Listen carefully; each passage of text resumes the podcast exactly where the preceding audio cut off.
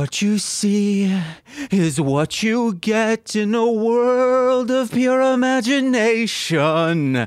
Hello, you, friends. My name's Silly Sonka, and I'm actually it's That Silly sucks. Tonka. I'm What? the chocolatier and Yo. proud heiress of the Tonka truck fortune. How are you, children? Yo, man, that song sucked. You sound like Phil Collins and fucking Willy Wonka had a child that wasn't loved very much. Fuck you, man. Well, guess what? I am What? that child that wasn't loved very much. I see you read my Wikipedia. Yeah, bitch, that's all I did. I fucking read your Wikipedia and I took a shit on it. I printed it out and I fucking used it as toilet paper. Uh, Oompa Loompas, remind me. Let's not do just a random happenstance of who gets the golden ticket and comes in. We should Yo. vet people beforehand. Fuck you, I'm a winner. I'll win your shit, you bitch. All right, well, I'm going to ignore this. Other children, come along. You anything Yo, you, you, see. can't fucking leave me behind. I'm the fucking winner, bitch. I'm not leaving you behind. I'm just ignoring you. Good fucking luck, bitch. These children are quiet, man. They're all a bunch of fucking like private school bitches. Fuck them. Uh, yes, yes, I am very popular in the homeschool sector of America, aka good Christian living. AKA fuck nerd bitches. Where's my shit? Uh, well, uh, I'm I'm explaining. uh, You guys can eat and drink anything. It's beautiful. It's great. Oh, However, yeah. there are some things that are in prototypes like this. Shit. Excuse me, is this a snozberry flavored Faygo? Okay, yes, it is, but it's currently called the I'ma Mighty Death Pop. that shit. I'ma drink the fuck out of what you call it? The mighty the mighty death poop? You fucking poop head. Okay, well, please don't drink it. It will murder I'm you if you drink do. the fuck out of this. You can't fucking tell me what to do. I'm a winner. I No. do what the fuck I Sir. want, when the fuck No. I want. I wipe my ass with your Wikipedia page. I come into your contest. I win your tickets, and guess what? I drink your snozberry flavored Faygo, you so called name, the Mighty Death Pop, because I'm a winner and I'm wicked, bitch. Oh my god! He exploded! He exploded! Oh! Oh, good thing they all signed a waiver before entering capitalism. A juggalo asks what it is. Well, fuck if I know.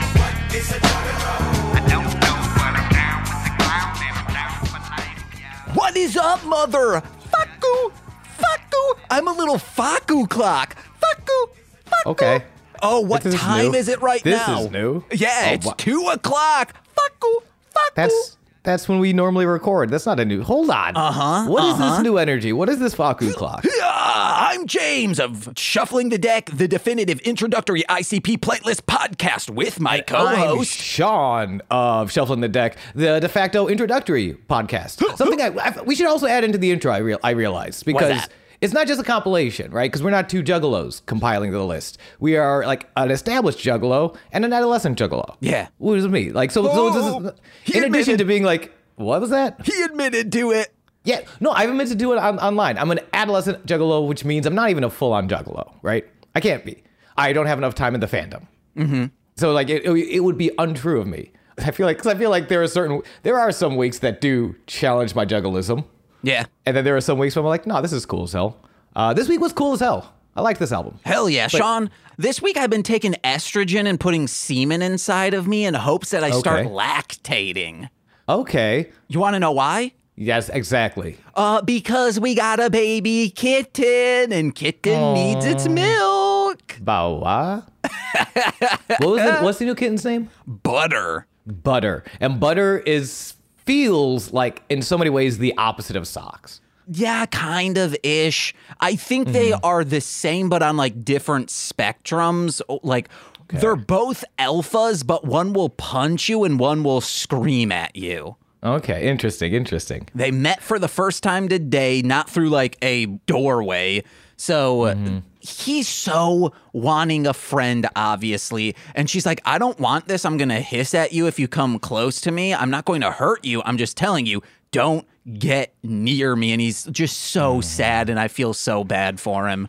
Yeah, but that's also I feel like that's the cat that's a cat's way. Yeah. where like they they don't warm up very quickly. So maybe hopefully you kind of hope the hiss is like a give me some time. I'm not there yet. Yeah. I'm not there yet. I'm hoping. uh, which is reasonable. Yeah. But this is the best case scenario, though, because we thought Socks was going to be the asshole, but it, Mm-hmm. it's kind of just someone who doesn't want to be around someone, but the other person completely open to it. So I'm just hoping that tonight is the last night I need to sleep in the studio by myself because Mm-hmm. she's been in here. I don't want her, one, feeling alone, and two, eating my cords. So. reasonable. I've been in here besides one night since Tuesday. It is currently Sunday. Bird up. Hopefully this is the last, and your family comes together in love and joy Mm-hmm, and smooches and smooches. yeah, yo, my morning sucked. Your morning sucked? I mean, Buffalo's morning sucked. Yeah. Um, we're not we won't get deep into it, but I woke up to a terrible mass shooting uh, that happened in my hometown last night in a Tops, which and it is also such a like Buffalo landmark. I don't think they're just in Buffalo, but there is a Buffalo grocery store chain, and it just I'm fine. I'm very lucky. I'm very lucky. Ten lives were lost. I don't think I knew any of them personally, but like that's my city, and that's that hurts, and it sucks, and it sucks. And he was a big dumb white supremacist, which is severely anti-juggalo. Yeah. Fuck, man. I don't know if I if I, if I'm a juggalo for any reason, is to take a stand against that fucking dude. Yeah. Fuck that guy. And, uh, you know, all the other dudes like him. Yes. All those other motherfuckers with dumb fucking manifestos. I might, I might, I, this, this, this, I'm glad we're not a sponsor because I'm cussing a storm today. And I apologize to our sensitive eared listeners. If we had a sponsor for a ICP Juggalo podcast, they would assume, oh, they'll be cursing. Well, unless they don't research what they're sponsoring, it's like the Washington State Police or something. Oh, yeah. In which case, fuck them. Yeah. We might have a big episode to get through. Uh, want to jump into sweaty times? Oh, baby, do I? Because I truly have nothing to talk about from my week besides we got a cat named Butters. He's a good cat. She's a good cat. That's what I said. The S was silent. Oh, okay, all right. Sweaty times in North America in the year of 2012. The WWE, I don't even fucking know, man. John Cena is like wrestling The Rock, which is weird because The Rock for the once in a lifetime match. Then they run it back next year, so once in a lifetime, my eye. A 50 year old, tired, old looking John Laurinaitis is fighting John Cena as well and wins. Who's John Laurinaitis? Johnny Ace from uh, All Japan. He was like he's like an All Japan, New Japan Gaijin sort of legend. Uh, Okay. he was kind of a big deal there, but he's been like doing producer stuff in WWE. He became an on-air authority figure. He's old and it's weird, and everyone kind of had the same reaction of who the fuck is John Laurinaitis and why is he beating John Cena in a match that got a point a zero point eight three on Cagematch Out of? ten. Okay, that's pretty good. No, zero point eight Yeah, uh, that's. I mean, if you and I were out to wrestle, one zero point zero. yeah, if you and I were to wrestle, I think we'd get around that. Yeah, but we suck. John Cena's this is 2012 John Cena. He shouldn't be getting these under one point matches. This is ridiculous. You're He's too just, kind. he's just like, ooh, I just got to wait four more years, and I'll be starring next to uh, Amy Schumer. Abs, yeah, four more years before we get train wreck, which is less of a train wreck than that match. But he's also fighting CM Punk. They had a great match actually this year. CM Punk's going over John Cena, which is cool. Uh, my notable match is CM Punk versus Daniel Bryan, WWE Over the Limit 2012. When does CM Punk take the bell in uh, Chicago and leaves? Ooh, when does he? I think he leaves 2014. Okay, when we get to that, ooh, man, I cry every time I see that match. ROH, I got eight words for you. El Generico versus Kevin Steen. Ladder War, final, it's nine words. Battle.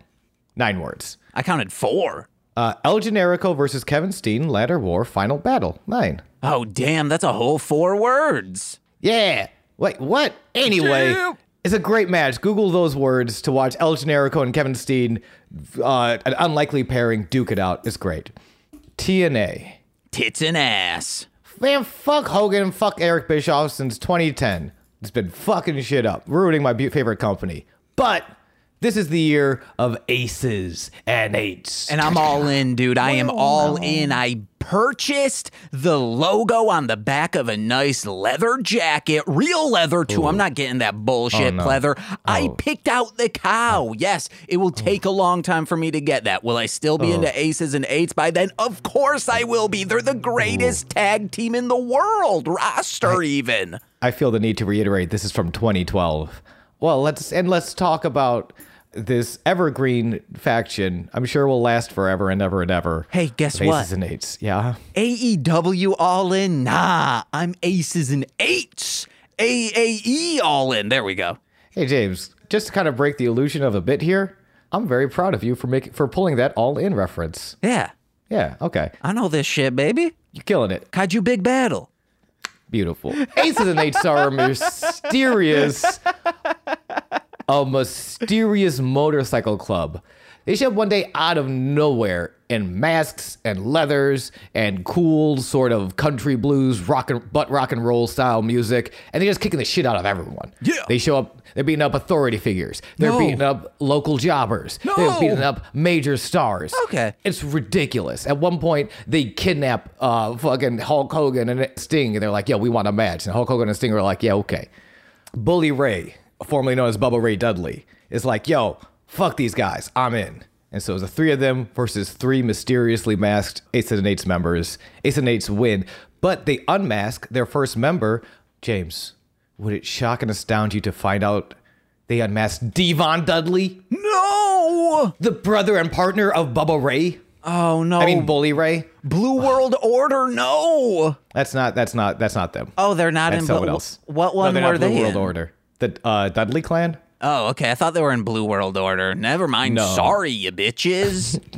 Who's the bitch for this? uh, everyone listening and pissed off at me. Suck. So yeah, the the flagship members of Dudley of Dudleyville are at odds because Devon didn't sign his contract and is like, "Yo, fuck you, Hogan." Which, to be fair, reasonable. Fuck you, Hogan.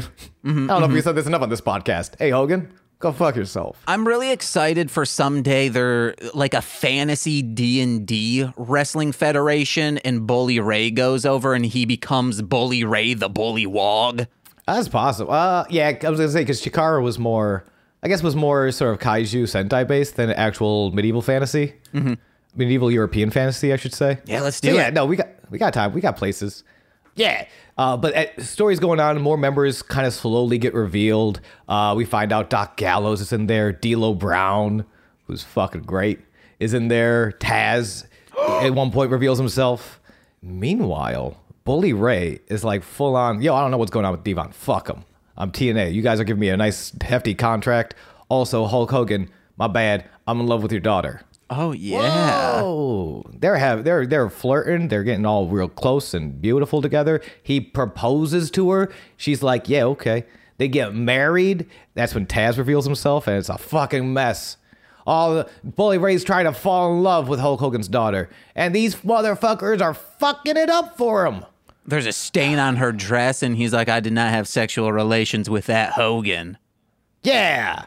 She Sure. she she wears very tight dresses in the ring, and I'm like, I wish I was private moment right now because I would be jacking off. Reasonable. I feel like uh, I, someone said this before, and I think it's I think it's apt though. It's like wrestling is kind of like five to seven years behind actual time as far as like progress and stuff goes. So for like 2012 to be like, yeah, it's boobies and titties, and it's my daughter. Woo! It's fine, I, mean, guess. I don't know. You've seen Hogan Knows Best. That's all that show was. I so no, I have not. I don't think I've ever sat down to watch a full on Hogan's Knows Best because even by that time, I was like balls deep into wrestling fandom. I knew I fucking hated Hogan. I had no, I, I like, I don't give a shit. I really like. I, it was, re, it was really one of those like, man, Hogan's like everything I dislike about wrestling. He's selfish. He doesn't put the card over himself. Like he doesn't put the rest of the show before Hogan. Hogan always comes 1st mm-hmm. You know? And again, like I, I don't remember if it was before or after what he did with TNA, but like I loved TNA. Yeah. And then Hogan comes in 2010 and like literally shits all over everything I loved about TNA. And like he brought he booked all of his friends and all these ex WWE guys. Meanwhile, guys like Christopher Daniel, Samoa Joe kind of survived, so did AJ Styles, but like Motor City Machine Guns, there was uh, beer money, there were so many Ameri- uh, like there were so many good shit happening that they kind of just like fucked on. So like fuck Hogan and fuck his shitty reality show. and I'm glad Bully Ray's fucking your daughter, especially. Are you ready for this transition? What? because great twist of all, Bully Ray finally has a title match against Sting. Uh huh. Bully Ray was the president of Aces and Eights the whole ass time. What? He was he was marrying the daughter to close to the boss. He was getting No. jumped from behind as part of a plan. No, I'm betrayed. I hold on, Sean. I mm-hmm. need to cancel my order for that real leather. Picked out the oh. cow. Hopefully, they haven't killed that little beauty yet. And I am going to reject aces and eights until the day I'm dead. Well, James, before you do that, make sure you listen up because after this moment, this huge reveal, they didn't really do anything and they slowly each got fired one by one and I don't fucking know, whatever. Okay, you want to know what? I'll still get the leather jacket. Maybe it'll be worth something for nostalgic reasons 10 years down the line. It truly is an example of it. Like they had such a hot thing going. The bully rave swerve was huge.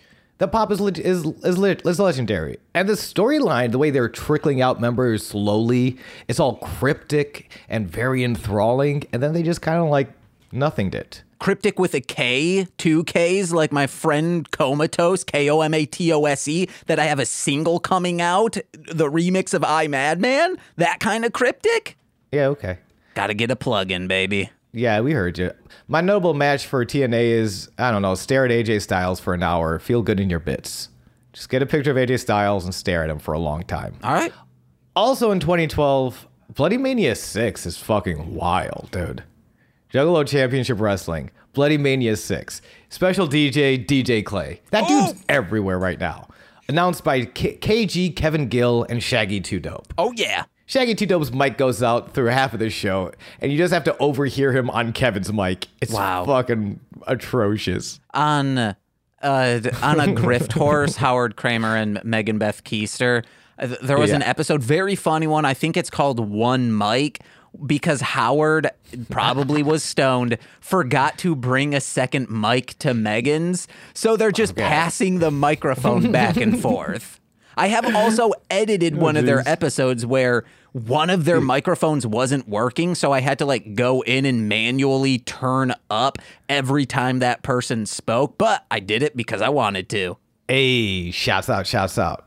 Howard Kramer, what a guy. And then say it was still fun. Like this, it was still they were still very fun in commentary.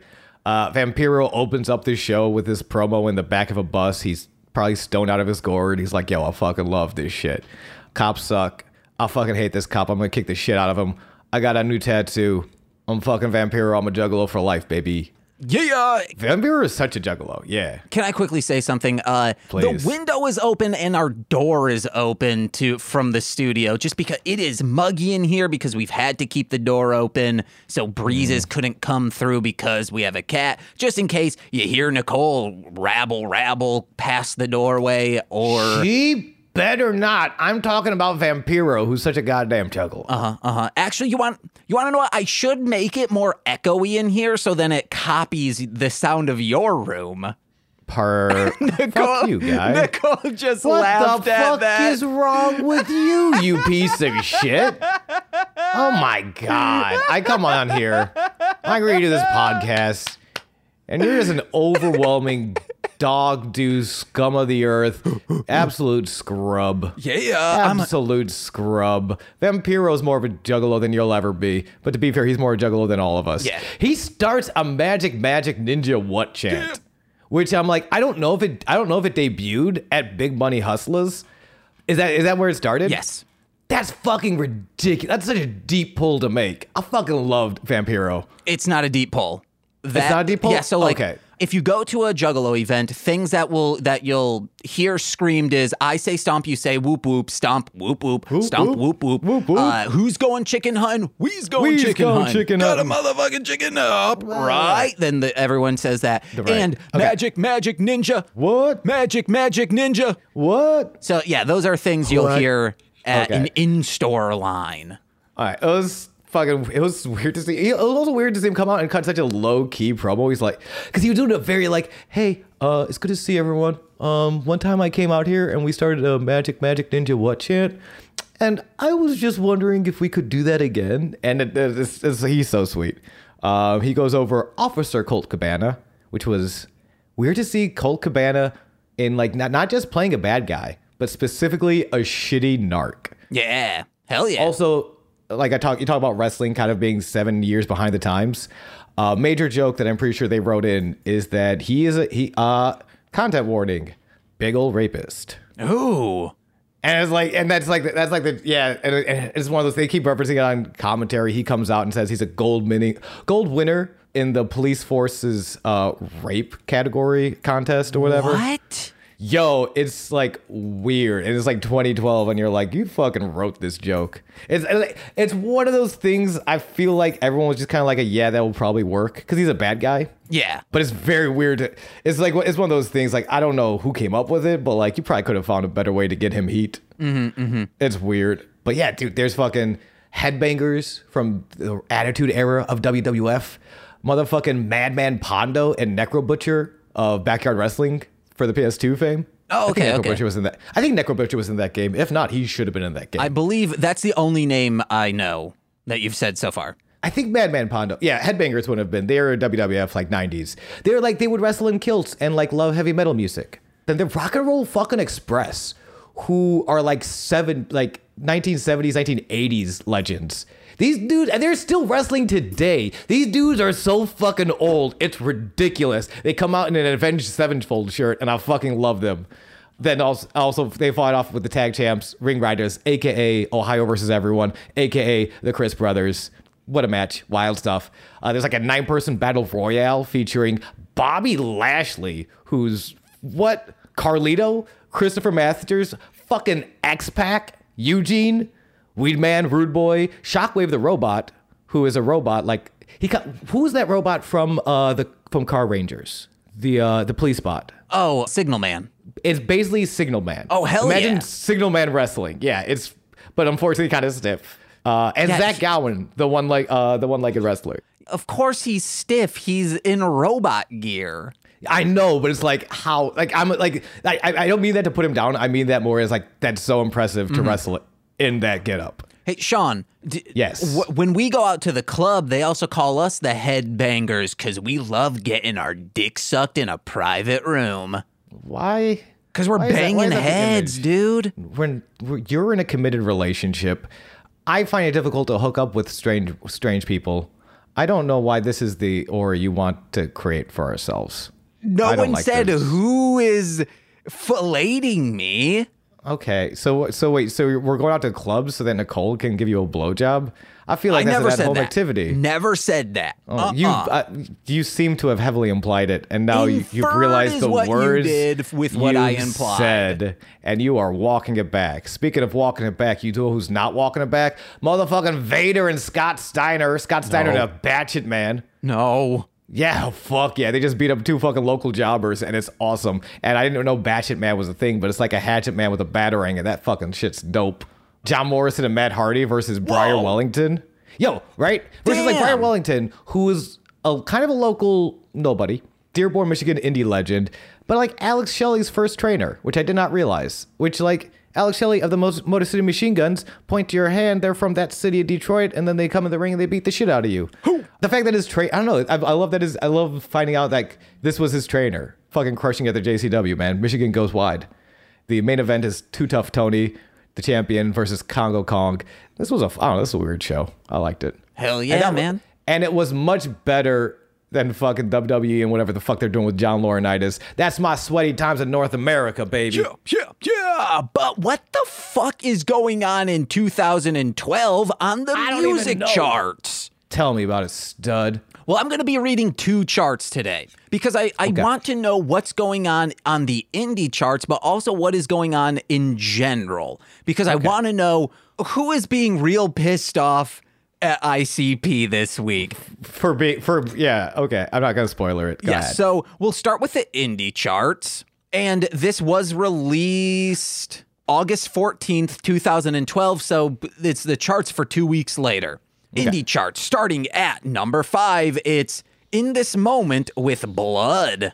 cool. I would also like to say, all of these people, this is their first week on the chart. So, That's good for them, isn't it? uh, well, it is, but they're all pissed at who will be beating them out. Oh, that's fair. That's fair. Next up is Tamala Man or Tamala Man with Best Days. These people, I don't know, besides one of them, I don't know any of them. Oh no, I know this next one because I believe if they're the right band, it's Slightly Stoopid with Top of the World. Are they that Canadian band? I know that name. I'm- gotta Google them now. Slightly Stoopid is, a, is an American band No. based in Ocean Beach, uh, San Diego. They're like a yeah, psychedel- psychedelic punk rock, reggae rock, sort of like they didn't want to say ska, Okay, all right. dub, blues, folk. Well, coming in at number two is the one that I at least have heard of, and my sister probably listened to them Yellowcard with Southern Air. Oh hell yeah! I don't know. I, I think I'm, I might I might listen to Slightly Stoopid after this. They seem like a good summertime band. Same. Oh man, if you want a good summer album, listen to Have a Summer, Have Another Summer, Some of This, Some of That, Summatology, or Oculus Summer by Howard Kramer and Brett Morris. Dragon Boy swayed all these plugs. Cheer! And coming in at number one, oh man, it's the Insane Clown Posse with the Mighty Death Posse. Pop.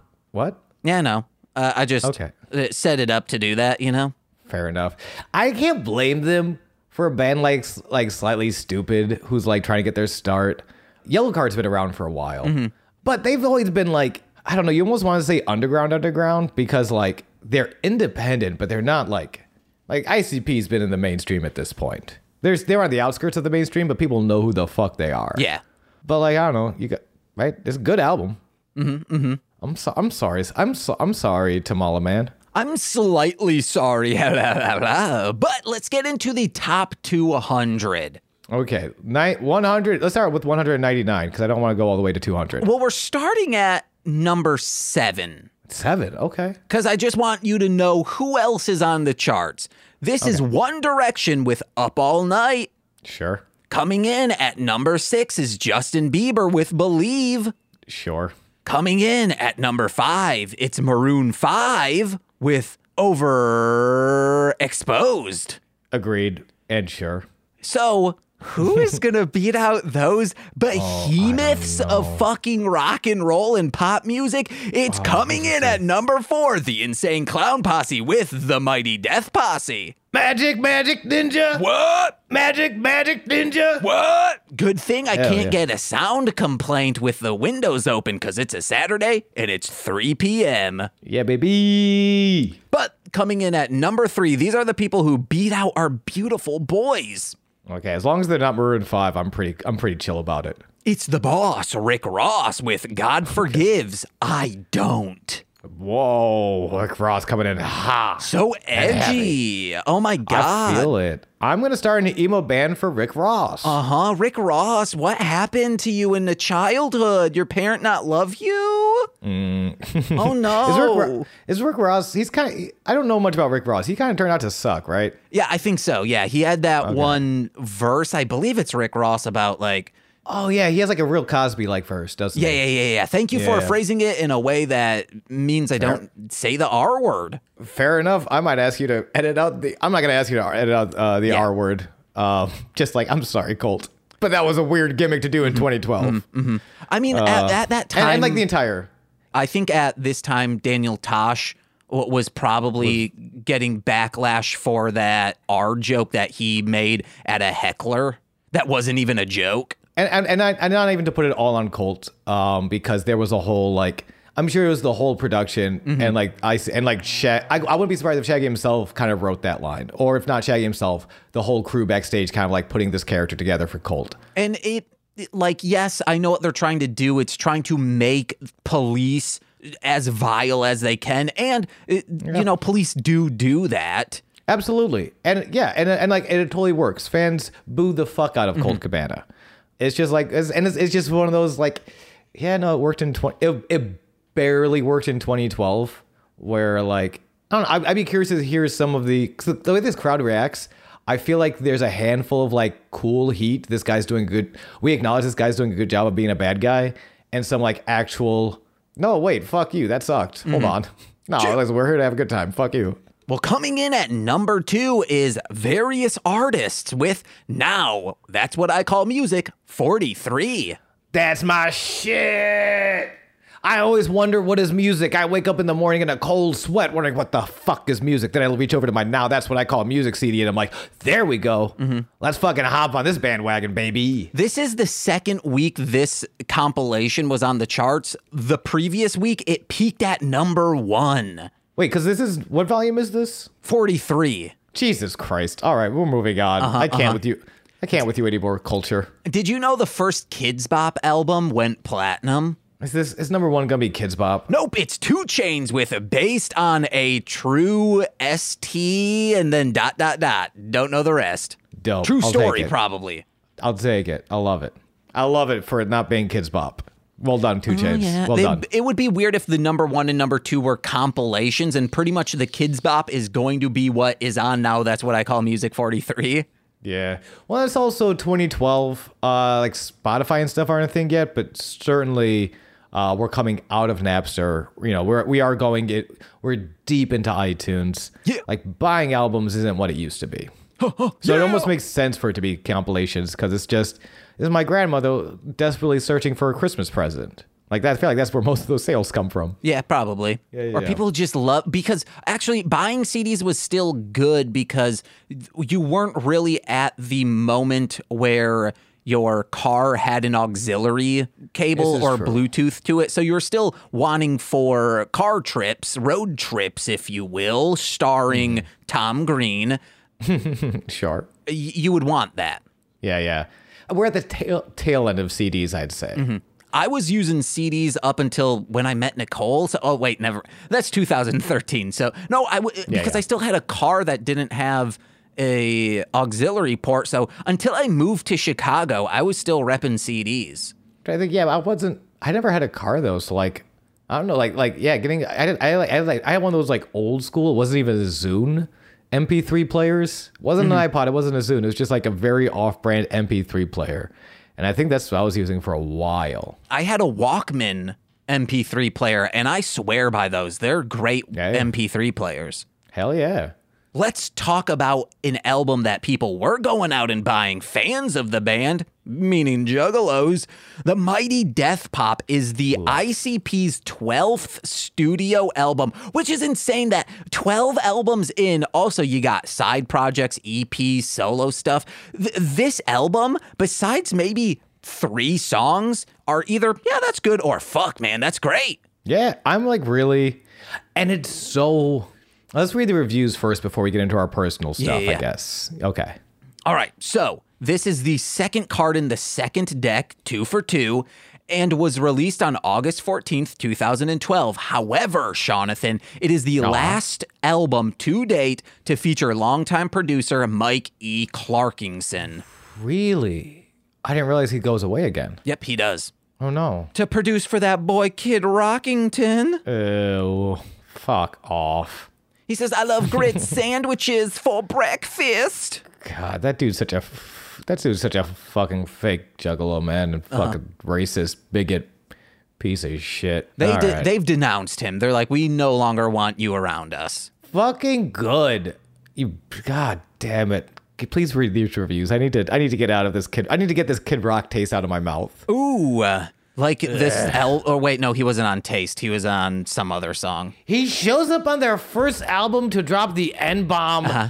And fucks off. What Kid Rock, what's wrong with you? Uh-huh, uh-huh. Joseph Jesus. Bruce, aka Violent J, stated that the group would, in quotes, take all the anger we feel and have saved up and stored inside of us from all the crazy dissing of ICP and the Juggalos, and we're gonna channel it into the new album. I really don't think that is apparent in this. There's a lot of like happy and Yeah, sad songs on this. There's not a lot Well, of like even for a Joker card, this is a pretty lighthearted Joker mm-hmm, card. Mm-hmm. but man, I'm enjoying it. I'm enjoying it, but like, yeah, that sounds like just kind of like a generic babyface promo. Not to blow up Bruce's spot, but like, it's not like, like, oh yeah, listen, I know he's bigger than me, I know he's stronger than me, but I got the heart and the and the love of the WWF fans out there, and we're gonna do it. We're gonna do it to it, Lars. Like, it kind of sounds kind of a basic good guy promo. Yeah. Okay, so when I first listened to this, I thought this was the most neutral ICP album, meaning it's not bad, but it's totally not good. But once I mm-hmm. found out the concept, which we've said this many times, you gotta, if it's a concept album or it's an art film, know what the director is trying to do with it, and you will probably enjoy it more. So after learning this tidbit, according to Violent J, the mighty death pop, in quotes, teaches us to respect the life we're, we've been given and do our best to avoid an early death. The album cover's colors are white, purple, and yellow in order to appear harmless. But according to Bruce, the character is actually the most dangerous Joker's card to date. More dangerous, I've- guess not, I guess to the average person, more dangerous, but Yes. Yeah. I feel like like to me this is like as out of, compared to all the other Joker cards, right? In the comics and like in all the lore, they pull up a, physical manifestation of a card, and then the Joker card goes out, does its thing, and then goes back into the card or whatever. Mm-hmm. This one feels the most like sometimes if you're playing D and D or like a role playing game, you'll like, all right, I discover a chest. You open the chest, and a whirlwind of dark energy flies out of the chest, surrounds you, and then disperses out across the room through the rest of the dungeon. And you're like, okay, uh, then what? Well, that's it. Good luck, motherfucker. Like it feels like that's what this card is. You play the death pop, and then you maybe hear like a sinister, you hear a pop, and then you don't see anything. And like because it can happen to all of us, because it can happen anywhere, and it's just so random. Uh, the death pop, the death pop is the idea of a senseless death. I would put one more thing on that with the uh, RPG D&D allegory is when you say I would like to open this chest and the DM says are you sure? Yeah, And that's, that's, exactly. Yes, that is the mighty death pop because You when get a big "Are you sure?" but then also no resolution. You want to? I'm. I'll be D and D or DMing for Hit It and Crit It in the future, doing a Derms Clerman campaign, and the bit I'm going to do is just constantly say, "Are you sure?" And people will be like, "James." It, it, you say this so many times and it's always it's it's good bad or neutral we don't know what you mean by that i'm like that's because i'm a little stinker Yeah. And I feel like after a while, it would just be like, "Are you? Sh- yes, I'm sure. I'm opening the chest." And I say, Um, hey guys, guess what? You just leveled up. There, a mist appears and it gives you experience points. Hurrah! But yeah, it's like as far as the concept goes, this is a very. It's also the first Joker deck. Each one kind of felt like a weapon. Like even sort of the characters, like the Jeckel brothers, or you know, and Milenko and Ringmaster, they were all characters, but they were all very like specifically in the lore, and they did something. These two feel much more allegorical. Also, maybe this the, I haven't I don't know the lore behind the rest of the Joker's cards in this second deck. I Mm-hmm. besides Carnival of Carnage, all of the other Joker cards to my recollection are all like post life things of you being judged, where you're going to go, all of that. These are pre death Joker's cards. These are modes of death. Yes. Uh, what, it- oh my gosh. Uh, Bang Boom Pow, right? Bang Boom Pow is, or no, Mm-hmm, Bang is, is Pow it- or is- Boom. Thank you. Bang Pow Boom is is war, specifically like a nuclear bomb. Mm-hmm. And then this is senseless, sometimes stupid recklessness. It's just diff- it's ways to die, and. Man, it's and it's very. I like that though. I like that they're saying them. It's it's it's it's different from the first Joker deck and it's a little more allegorical than it is lore driven, but Mm-hmm. it's still but it still has enough lore to keep it going. And because it's a broader concept, they can really dance around in the concept and make it and makes each song still feel like it fits. you want to know what? I would love if this is what they're doing. This is what they Yeah. have planned because there will be three decks. If the first deck Oh. was like, hey, this is the afterlife and how you're going to go to where you will forever be in eternity. This current one, the second one, is modes of death. And then the third one are Joker cards that occur while you live. That would be fucking amazing. Like if they if they concept the concept two thumbs up and i hope they're listening and if they end up doing that and they're like well we kind of stole this from them uh, don't say you can take this Yeah, please. Please. That sounds cool as hell. because guess what Um, i can clip this when the third deck is finished and be like we were right Well, that's not going to help them. They don't want to hear that shit from a bunch of fucking, I don't know, fancy smancy podcasters. No no but they, because they stole it but I, i'm uh, but we have Oh, the you think they're actually okay? yeah, sure. we have the credibility that we can say like no we we we were right that's what they were doing I mean, they're probably not stealing it. That's probably just what they're doing. Well, I don't know because I, I don't know what the missing link is. I don't know what Bed, bed bedlam red yum yum bedlam. That's what it is. I'm Is not that- editing. They're already on the third. Are they already on the third? No, there's yeah, one yeah. last one, I believe. It's Okay. Bang Pow Boom, The Mighty Death Pop, Missing Link, Fearless Fred, That's a fun name. Yum Yum Bedlam, which is the first kind of like Splash Woman, the first female Joker's card. Oh, okay, cool. Splash Woman from Mega Man 9, first female robot you fight. Mega Ran has an ah. amazing song about that on Mega Ran 9. Check that out, guys. Dope, dope, dope. But yeah, let's get into these reviews. Yeah, I just have three. This is from Sarah Bensing.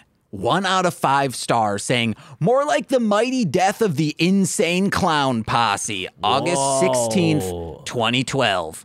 Damn, Sarah. I have listened to this CD three times and I am utterly shocked at how poor and weak this album really is. No wonder they release multiple versions of the album just to boost album sales. Hey, Sarah, I know you're not like a professional writer. Use some thesaurus work to not say album so many times.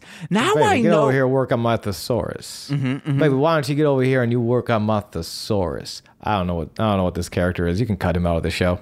Now I know juggalos are gonna hate me, but I need to let it out among all these four and five star reviews of this album. I have been a fan since I bought The Tunnel of Love back in 1996, and this album has really tested my loyalty to the Insane Clown Posse.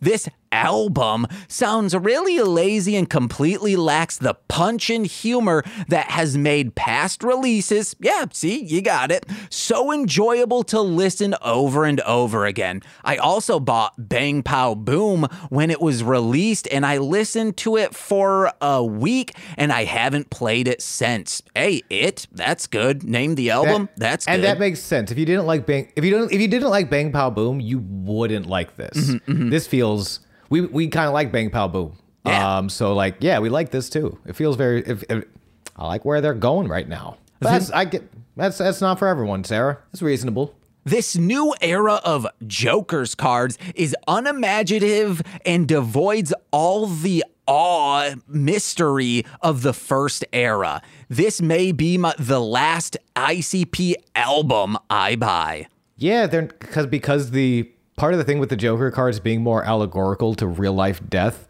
and not this like we're building the mythology of our Shangri La. Mm-hmm. Like it does become a little less mysterious. Yeah. Oh, that's fair. I like it. Well, coming in at again is Chaos is the name. And just this is a trend, just the entitlement in old school juggalos. Which I feel like we've been talking about since like 2000. Uh huh. Uh huh.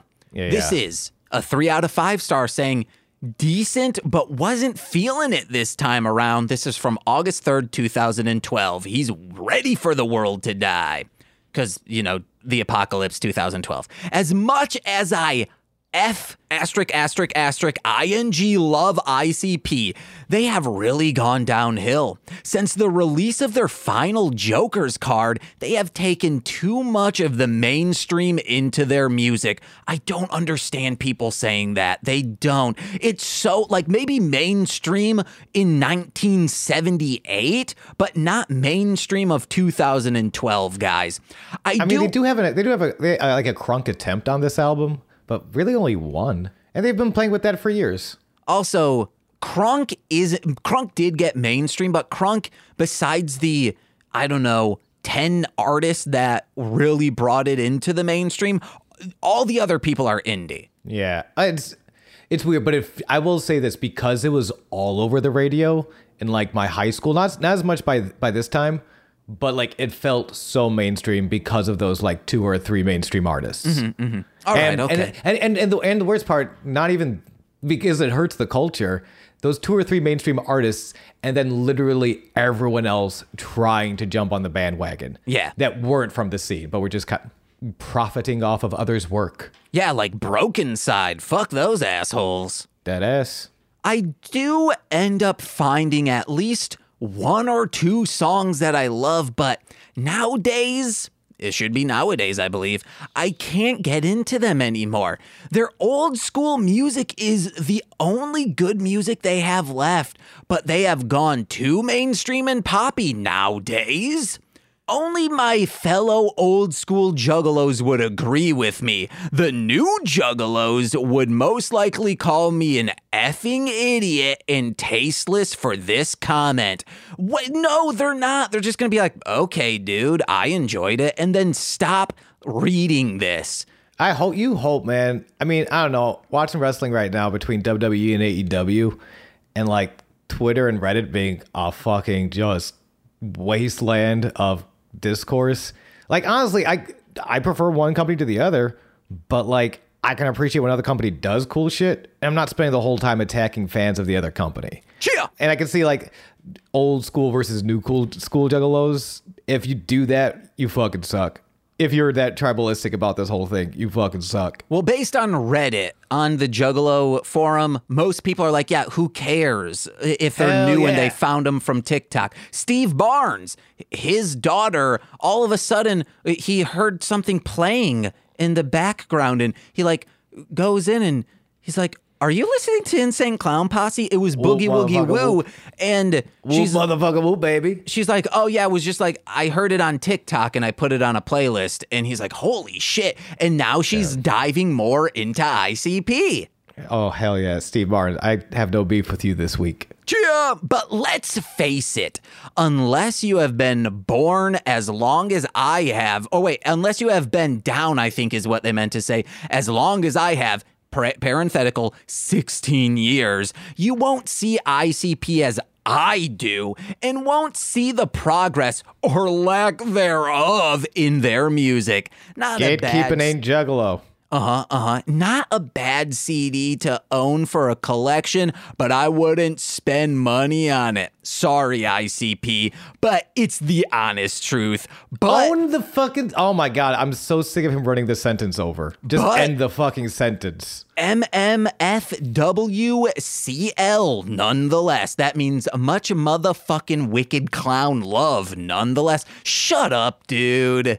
I mean, whatever. And then finally. it's, and it's probably, and it's one of those things. You, I feel like when you're behind the keyboard and you're kind of alone, you have a lot, a lot stronger opinions than when you kind of like meet up with people and you have a conversation mm-hmm. because it's because you're not in your own echo chamber at that point, and then so your opinions do become a little more open minded because you have more. You dis, that's discourse breeds open mindedness. Yeah, well- so like like I'm giving him some benefit of the doubt for writing this alone behind a keyboard as opposed to having a conversation with friends. Hey, this Juffaho is in his own echo chamber, but when he passes away, he'll be in the echo side.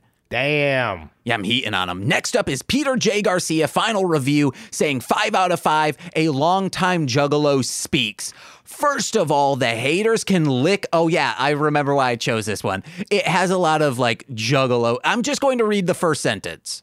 Okay.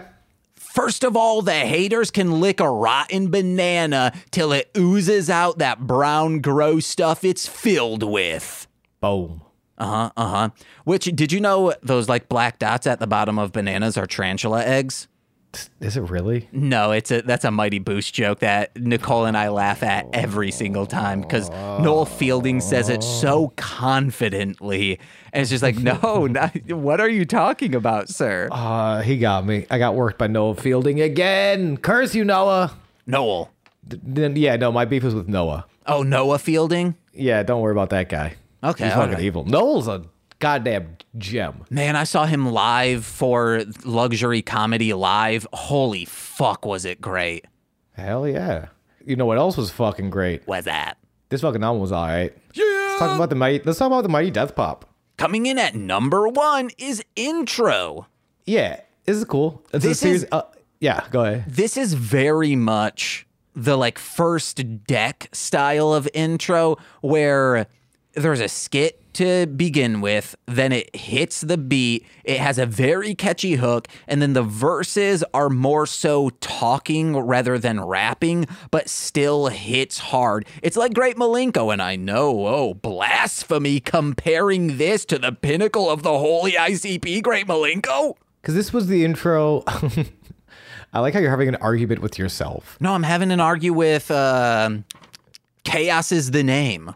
That person does not exist. Yeah, they do too. It is all, See, it's it right here. It has all been you. Oh shit, you're right. I do go by Chaos is the name on Amazon.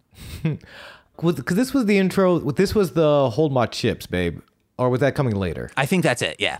Yeah, it's uh, it's and, and again it sets it up in a very kind of simple like it sets up everything. I got like in in a way where like after listening to this and I have genius to the side and that helps. Mm-hmm. Sort of putting everything everything comes together in this intro of like this is what the Mighty Death Pop is about. And because it's a little less lore centric and a little more like senseless, reckless deaths, mm-hmm. that's the Mighty Death Pop.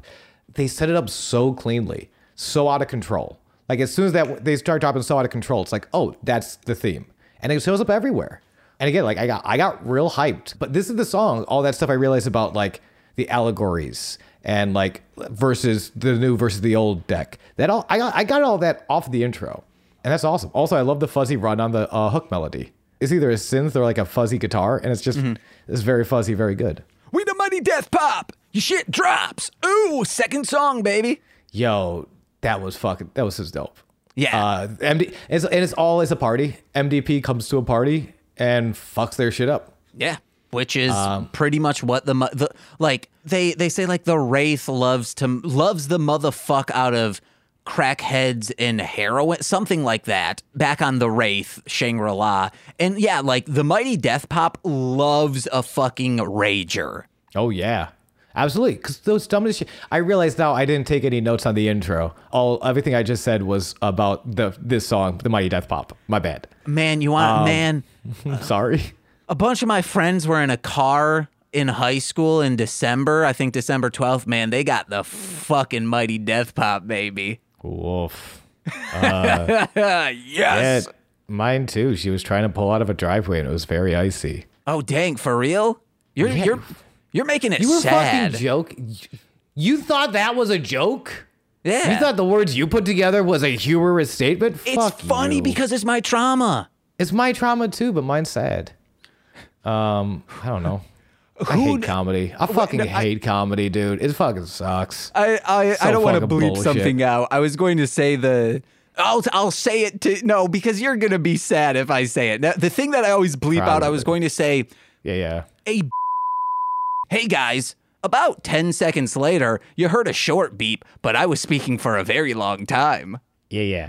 But my this is I like this song. This song sets up the album so well, and again, and again, yeah, because this is the this is the song that have the so out of control line, and as, and and I think the interesting thing in this in this entire album, this song sets up too, is the sort of natural contradiction, polarization of the Mighty Death Pop, where on one side celebrate life, it mm-hmm. can happen at any time.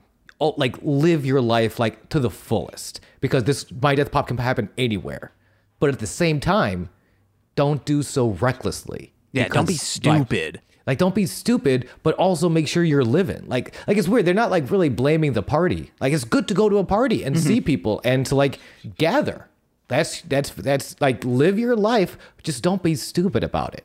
and it becomes this it becomes this push and pull of this balance between like well like, i gotta make sure i'm going out there doing my shit that i want to do and i'm reckless but only as so far as i'm not stupid like walk that line The mighty Death Pop loves the United States of America as well because we don't have universal health care. yeah that fucking sucks Uh, huh. uh, because you can live recklessly in Canada, but you're probably going to live more than your counterpart in America.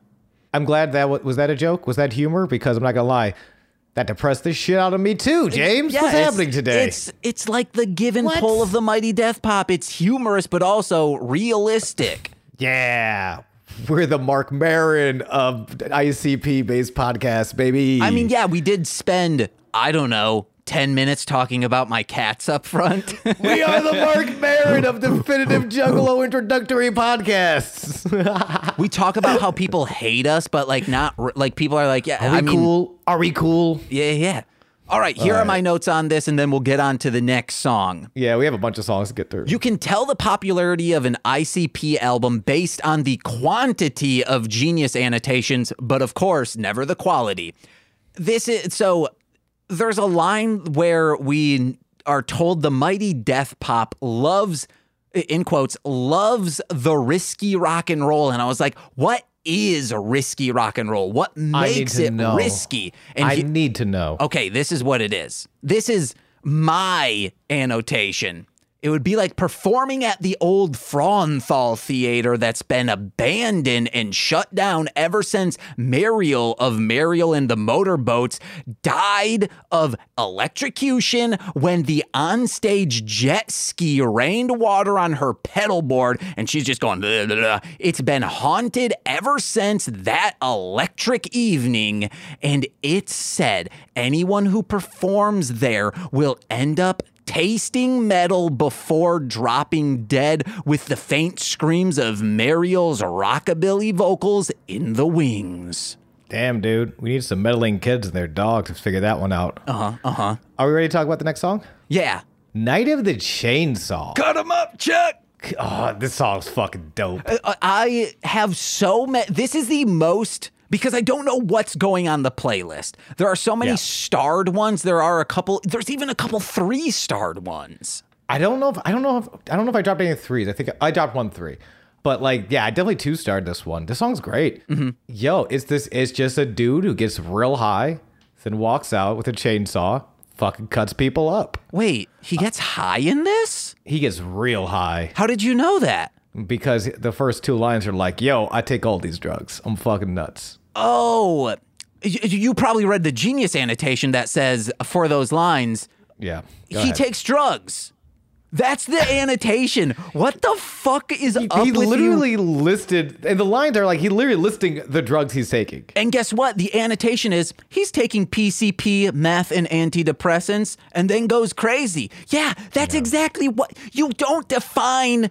You don't, the definition isn't the definition or the Genius word. is, Genius is fucking crazy. Juggalos, Um, come on. But big, yo, his vocal inflection and his vocal inflection is he's doing such an OD. Not I won't say an ODP impression, but the OD, but the but the Ol' Dirty Bastard influence is heavily felt on this one. yeah, because I was going to say I actually enjoyed this. Oh, yeah. Go fuck yourself. Uh, rest, in, rest in peace to the ODB. And yeah, it was so it's yeah, it was fucking cool. And it's, it's ODB, and then the character's name is Chainsaw Chuck, which is a I haven't seen anywhere, but it has to be based on what these guys know and like are aware of a reference to Chainsaw Charlie, who is Terry Funk's name when he joins the WWF. Ooh. Terry Terry Funk, a legend. This it's so it's so fucking about a legend outside of the WWF. Wrestled in all the territories. Huge deathmatch guy in, in, in uh, FMW and a lot of like and a lot of uh, like like a lot of other Japanese promotions.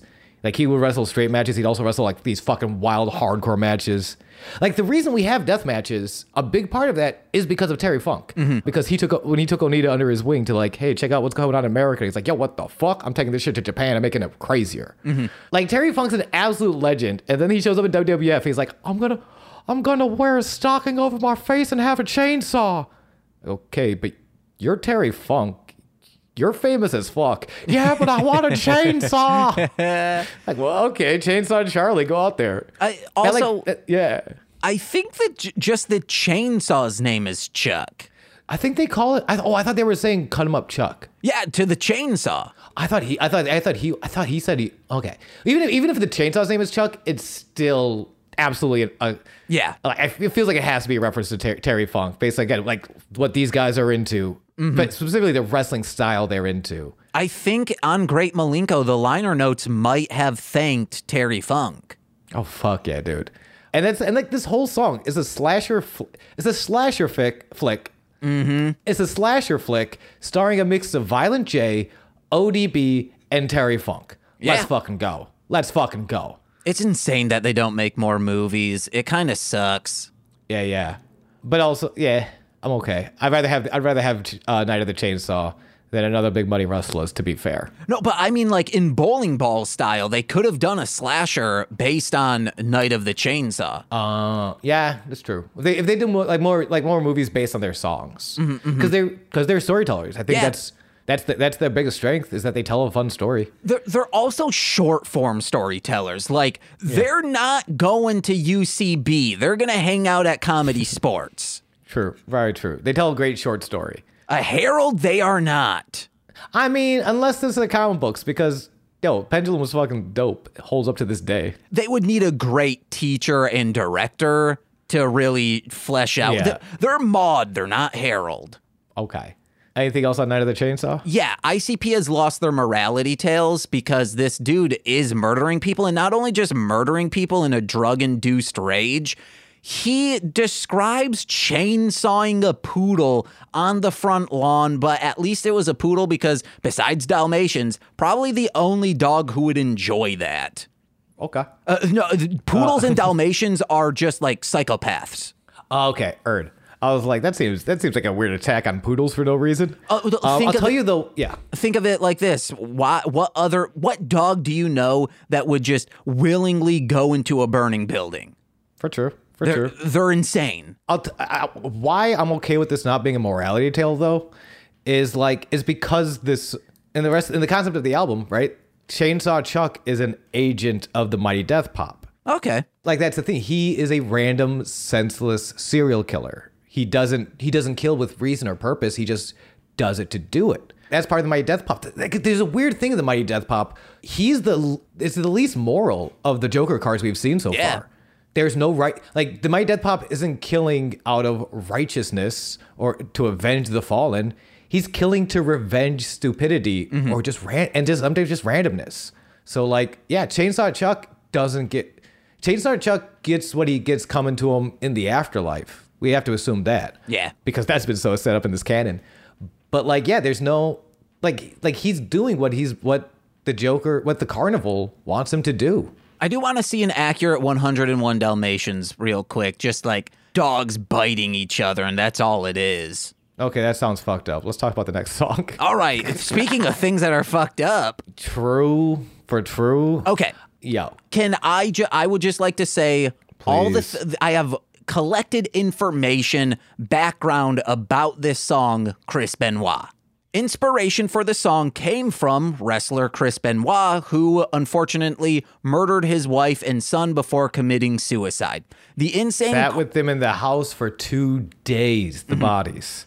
Hey, yeah. Ins- Insane Clown Posse broadly alluded to the murders in the song's lyrics, but the focus of the song is not on the murders themselves, but of suddenly losing one's sanity and eclipsing in violence. The song pertains to the album's overall concept, which is teaches us to respect the life we've been given and do our best to avoid an early death.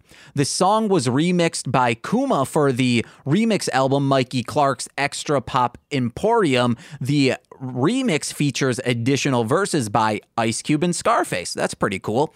They were fucking dope. I listened to that version. Ooh, I did not. I should have. The Houston bad. Yeah. the Houston press criticized the song, suggesting that it glorified the wrestler's murders. Spin mm-hmm. magazine, however, who also ranked this as their 39th best hip hop album of 2012, they said that the song uses the wrestler's psyche to uh, stare into the void. And Graveside Entertainment cited Chris Benoit as a standout of the mighty Death Pop, calling it one of Insane Clown Posse's darkest songs to date, writing Insane Clown Posse, or ICP, wisely took a more subtle approach focusing on the mind state someone like Benoit may have had during and after the act, and it works extremely well. I could not find because I was like, there has to be someone commenting on this, but I could not find any reactions or reviews or comments by fellow pro wrestlers. The song is very well done musically and on theme, one of their best, but it, it still feels a little in poor taste. Well, it's wild. It feels like they've been doing this song story for a minute. Tower, uh, Freeway Yeah. Killer, like those are just ones we had, we just done, we just done. Like so, it's just it's weird that this is such a very real story, uh, but it's the same thing of someone, and also that big, not just the value value of life, but the randomness of it. Um, that's that's a big part they they hit on this song. The the, uh, the sort of callback being the what the fuck am I doing? Like he really you he doesn't know what he's doing. His and and it and it does feel this very creepy this fear of loss of control is such is such a theme throughout this song is that he has lost control of his mind of his body of his actions Yeah. Also, people Um, who annotate Genius, please update the information on there because people were like, "Yeah, this song's about someone who's on the top of the world and they just they they couldn't take the stress of that." And it's like that's not at all what happened, but we've talked about it in previous episodes and it's really we- sad. Do have to talk about this because I do think I do feel the song misses this which to be fair it, I guess it kind of had to the CTE aspect of everything Yes. I, and, and, and, I, and I think it's one thing that the song misses it. It's the other thing that like the genius annotations, the YouTube music video comments, and like I don't know how deep people in the Juggalo community are aware. It's not just the story of a dude who snapped. Yes, I It is- f- but yeah. I think that's also because in the mainstream, professional wrestling was kind of trying to bury the CTE of it all and just also bury Chris Benoit in general because they knew they because that what I forget the doctor who was a professional wrestler and then became like a, a brain doc. Chris, Nowins- Chris Nowinski. there we go. Uh, became yeah he became he became a uh, uh, yes uh, uh, a, a neurologist. Thank you uh, for brain doctor. Uh, There you go. Not for Chris Nowinski. I never want to remember that man's name in my life. no, no, for also yes. Thank you for Okay, that. like of course, of course. Shout out to Chris Nowinski, baby. in the beginning, like from the time that act happened, he's like, I think this is CTE. I need Yeah. to find his brain. And he did. And he had evidence. This was what, and confirmed. 2008? T- Uh, he passed in 2007. He probably got the brain around 2008, I'd imagine. Okay. Uh, Socks, are you yeah, okay? Yeah. Nicole might have gone outside. Uh, uh, Socks is like sad crying right now, and I just needed to make sure he was okay. Sorry, guys. I care for my friend. But yes, he uh, just the fact that they were burying that and it didn't come really to light until that uh, in the mainstream, I should say, until the Dark Side of the Ring happened.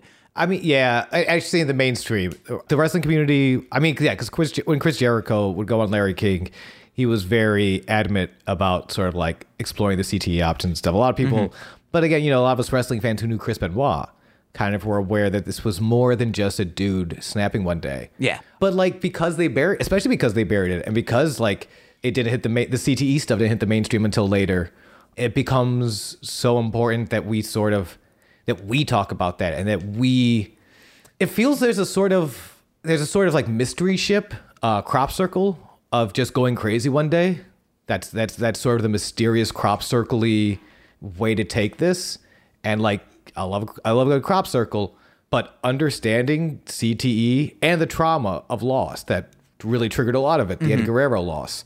Uh, understanding those two, how those two came together, is important. Is it, it's it, it's not just killing the mystery; it's important to prevent this from happening again. Yeah. like crops, crop circles and mystery is Juggalo, but protecting lives, I'd argue, is more Juggalo Yeah. so like yeah and and that that's that's my one big note on the song i quest i didn't give the song stars i gave it question marks because I will say, I listened to this song multiple times because it was hard for me to get through. I was tearing up. I remember where I was. I I, I remember where I was when I saw my first WrestleMania, and it was Chris Benoit. I remember where I was when we found out what happened. It's it was a lot, um, but it makes sense, and I think it was handled. For my part, I think it was handled tastefully, if not a little ignorantly Yeah. again to the seat. But again, I don't know how you would put that into the song and make it fit with MDP, mm-hmm. the the CTE and the trauma stuff. Well, I mean, you're trying to be like the greatest wrestler and trying to like put on the best show that you think the fans want. That is like taking chair shots to the fucking skull. That is the mighty death pop. Like that, th- this actually does fit in even when you throw the CTE of it all. It fits in perfectly with the mighty death pop. Very true. And it's weird. You know what? Even in, I was saying wrestling, especially because they're running. They're not. I won't say a deathmatch fed, but a hardcore fed in JCW. Mm-hmm. Definitely a hardcore fed. And and and, and it, but it was that weird transition where like we didn't. Wrestling fans were immediately immediately like, oh yeah, we need to have. We need to go back and look at some of these to the head chair shots that everyone's been taking. Mm-hmm. The, everyone's been taking these unprotected head shots with a chair, and we've loved it. And like now we're looking. I mean, now in 2022, obviously we see that it's so hard, and it's so hard because like, as much as WWE doesn't want to show us old Chris Benoit matches, we'll go back and watch Chris Benoit matches, and we'll watch those unprotected headshots that again everyone was taking. But to watch Chris take those is a little, it's, it's scary, and because he was such a perfectionist, he took a lot of them. Yeah. You want you want to know what? If Tony Hawk will wear a helmet, knee pads, wrist guards, and shoulder or and uh, elbow pads while he's just doing a skateboard, I think that's also what every professional wrestler should be wearing too. You're not allowed to come with me to wrestling shows. I'd be the bi- oh my god, man! I should. I would be such a great heel manager like that. I start advocating for helmets in professional wrestling. Holy fuck! Would I get so much heat? Oh my god. Uh, I was I was gonna I was gonna ask if you wanted to go to this show coming up next week. I'm I'm starting. I don't I don't know if I'm gonna do that. And then we uh, we Don't. get like don't. There's no we. There is no we. There is I mean, an I. uh, I'm talking about the me and my fellow professional wrestlers. The like of like some females that are either like wrestlers or managers. They start like the like a mother support group in support of this helmets for professional wrestlers. Yeah, I will say though, if you do if you do start citing Chris Benoit, that's that, that will be in bad taste. No, I'm just saying like in gen like hey, no no, I will cite the Tony Hawk of it all. Okay, if you cite Tony Hawk, and then you have to go somewhere, you have to go somewhere where hardcore wrestling is a big thing. Like you'd have to go to like a GCW Uh, yeah. or a GCW affiliated. Or Horror Slam. I have an in at Horror, Horror Slam. Oh hell yeah! Um, we should talk. We should. We, we can't spend all. We Mm-hmm. can't spend all day talking about Chris Benoit. But like, what did you think of the song? Oh, I thought it was very good. I start it. I okay, cool. Uh, the Blaster. Oh, we got three stars on here, baby. I have mixed feelings. I did not star this song. Just I there's so much in this song that I love. You have that the build up into the hook is great. There's like this mid verse singing involved, which what what was the it's daddy has a gun in his closet way in way up in a black box. It's too bad though because he locks it along with all of his crack rocks. It's just so fucking good. And uh, hey return of the rust belt retrospective because in the third verse he's talking about his boss who is just a villainous man and is just a chauvinist misogynist. It's and at work my boss is a bastard he comes to the office halfway plastered bitching, abusing all the women and testing but we accept it because of the recession and i'm like "Fu- yes For true, it's fucked up, but he's giving us jobs. Capitalism's fucked. Mm-hmm. Mm-hmm. Well, um, um, before we get to, uh, I want to talk this to the story of the song. Our first verse, uh, our main character is a bullied adolescent, maybe thirteen, who goes into his gra- uh, his his father's closet, gets a gun, shoots his bully. Then we jump to 22, where the bully Blasta, quote unquote, returns to receive ret- to uh, receive retribution against a fellow army private because he peed in his bed. Verse three, we get two. Sto- we get uh, the a cat's in the cradle and my son's a bully Blastel, where the protagonist has grown up, had a family, and now his son is murdering bullies. And then also in the third verse, the aforementioned boss story. Yeah. So here are my two things. This song is too catchy for essentially endorsing school shootings Yeah.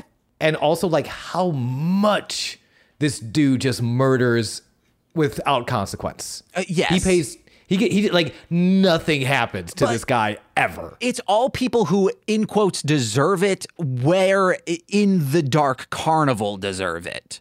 I mean, in some yes, I I see that, but with school shootings, this is 2012, man. Yes. uh, But like we're yeah we're living in a post school shooting pandemic in america do you have the lyrics pulled up? uh not in front of me Does he say he goes to school and at school shoots him? uh, let me double check This is the difference. i think he does if you watch Rob Zombie's Halloween, the first one, he Mm-hmm. technically goes to school, then kills someone at school, but it's not on school grounds. They go into the forest and he just beats the shit out of this dumb little piece Uh. of shit. all right so no he's at the bus stop on his way to school All right, so yeah, man, not a school shooting, motherfucker. no i'm gonna I'm, I'm gonna say i'm gonna say too close I'm gonna, I'm say the fact that he's on his way to school makes it feel like a little too close um, and again you know, also you know. and also just talking about shoot i reviewed this before last night and for like obviously it's two different reasons but it's a very similar story Yeah. i don't like it i think it's a little too close All right, then you want. I have another three star that uh, it will be my three star. Then you want to get on to the next song? let's keep going Kickin' Kickin'. Hey guys, listen to Lonely Island's Karate Guy instead. This is trash and not of the good kind. i will say there is one there was one line that popped me way too hard legs busy as fuck like mr crab's feet Yes, that's the only line that is memorable in it. And clearly, this is how you know a rapper has children or gets high and watches cartoons. Yes. Yes. This very much yes. Agreed. Can we talk about the sketch for a second? Yeah, what's up? So the, so this is the army hero sketch. Mm. We're, we're pinned down. We have to wait for cover. Fuck that shit. I'm going in. No, wait. There's there's so many mines. We literally just have to wait like five minutes and we'll be fine. Fuck that shit, you pussies. I'm going in. The death pop. And it feels again oddly progressive. Is the death pop a condemnation of toxic masculine stupidity? I think so, yeah. That's so cool. That's like, I love that. I just want to, I want to give credit where credit's due. Hell yeah, brother. So this next song is fun. I say because I don't think you like it. Bazooka Joey? Yeah. Guess what, guys? It's my other three star, baby. Fuck yes, let's go, baby. Dude, Bazooka Joey is so good. Like this, if so funny. if Shaggy Two Dope's next solo album, Fuck the Motherfucking Fuck Off Motherfucker, or whatever it's called, this, I want it to be nothing but because Yes. it's so good. The beat sounding like some old cartoony horns that you'd hear in like the 50s and, and 40s. Shaggy's Yeah, yeah. energy on the song, the singing during the hook, and at the end there's a skit because the the the entire story is like, hey, Shaggy too dopey. He's not get he's getting the raw deal, but guess what? He has a fucking bazooka. And It's so, not like, even that he's it's not even that he's getting the raw deal. There's like maybe a line he spent on like some basic scrub, like life's not great for me. Most 99.8% of this song is just I found a bazooka in my grandpa's closet. Let's fucking go, baby. Bazooka and I'm dancing with a goddamn bazooka. And at the end, it's like the SWAT team or the cops are like, "Oh man, what, what's going on? Uh, everyone, there, there's a villain over here." And then one person says, "Oh." For Christ's sakes, he's got a goddamn bazooka. And then they And I'm run. It- dancing. it's so fucking good, guys. Goddamn Bazooka, Joey. Like literally, the hook is I'm dancing with a goddamn bazooka. It's all you need to Bazooka go. Joey. And I'll say like after after Chris Benoit, and then the blaster didn't do it for me.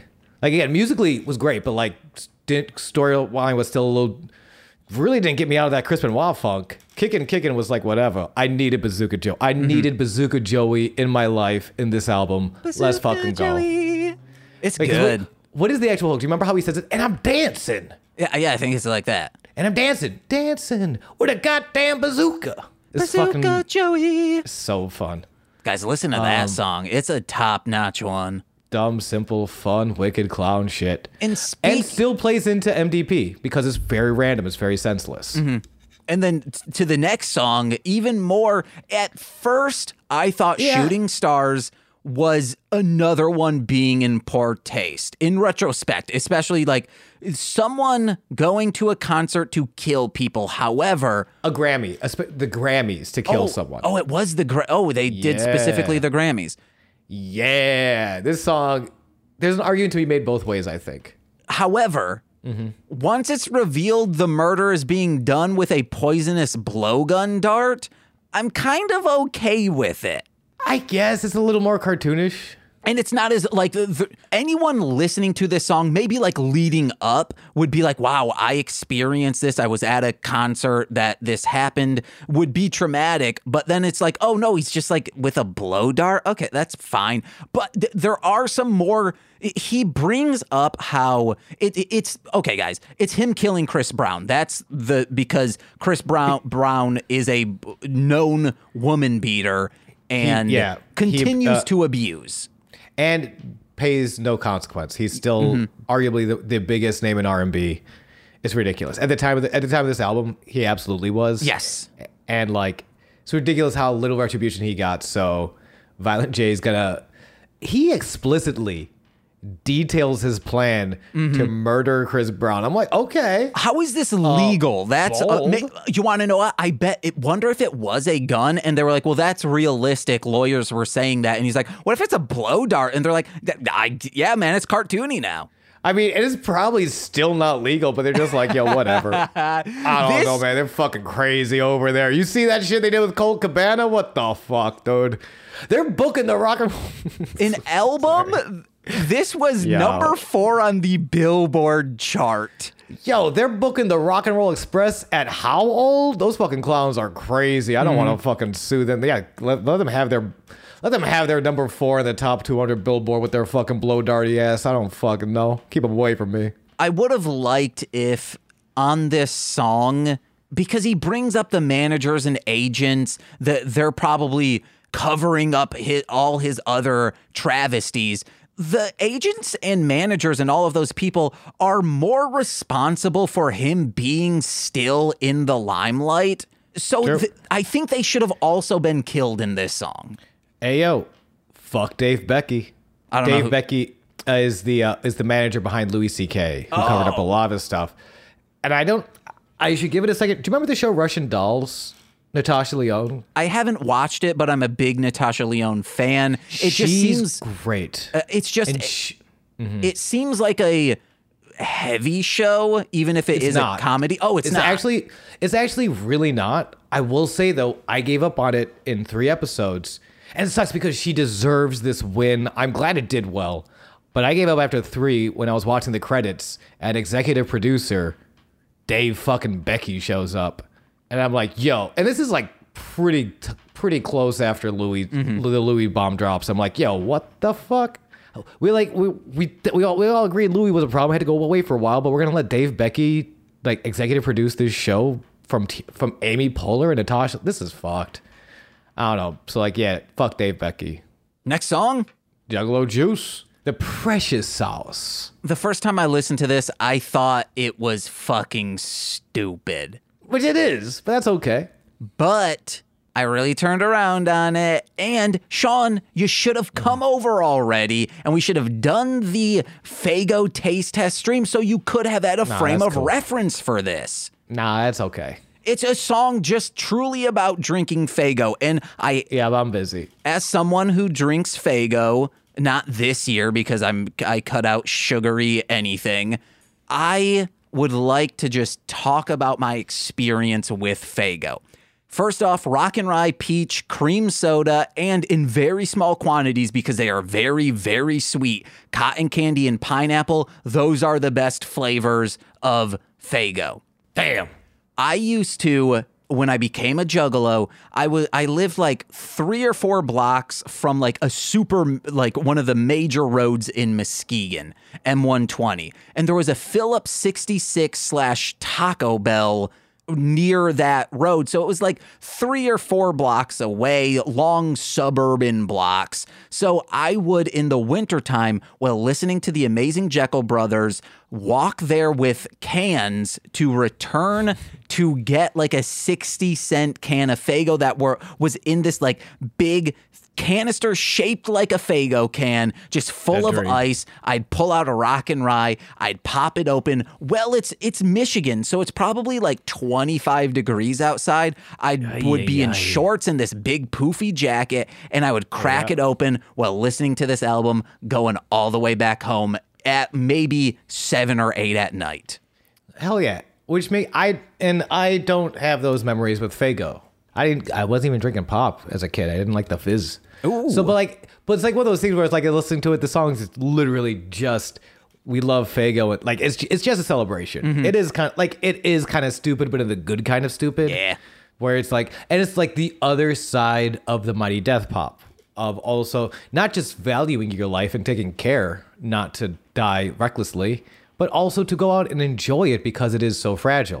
Something we didn't mention in the first song in the Mighty Death Pop, uh, they mentioned like one of the reasons they chose the word pop. Uh, they kind of compare it, your life to a balloon, and and for both reasons, it's joyful. It's meant to be enjoyed and celebrated, but also taken care of because Yeah. it can pop so easily. And w- because like if you start stressing that balloon and pushing in on it, it will eventually pop. And that is when you die on these skits, you hear a popping of a balloon. This is for true. I have come up uh, one last thing on Faygo, and then another. Like it's a pop hack that I I came up with a few years ago eh, to everyone being disgusted by it, but I started doing it again, and I think everyone will love it, especially juggalos out there. But Hey. I was introduced to Faygo because my my nana would buy the three liters of it, of like just the cola and root beer, and oh baby, just spending a summer at her house enjoying it. But Hell this yeah. is my hack.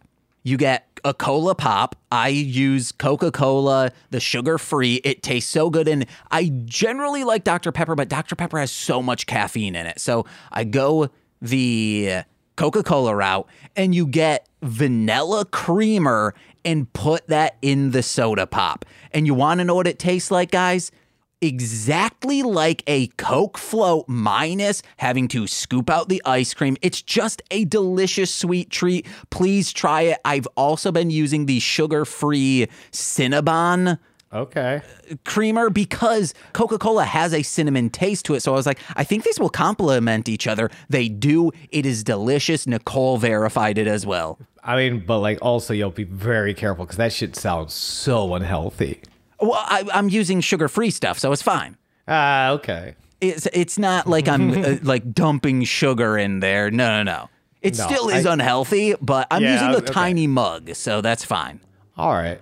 All right. God. Yeah, it's it's definitely a dessert treat. It's also um an issue because it's something I will get addicted to because I'm like, well, Oh, it's it's at most 15 calories because that's how much is in the sugar-free uh, stuff, but I'm just Yeah, yeah. downing it too much. Oh no.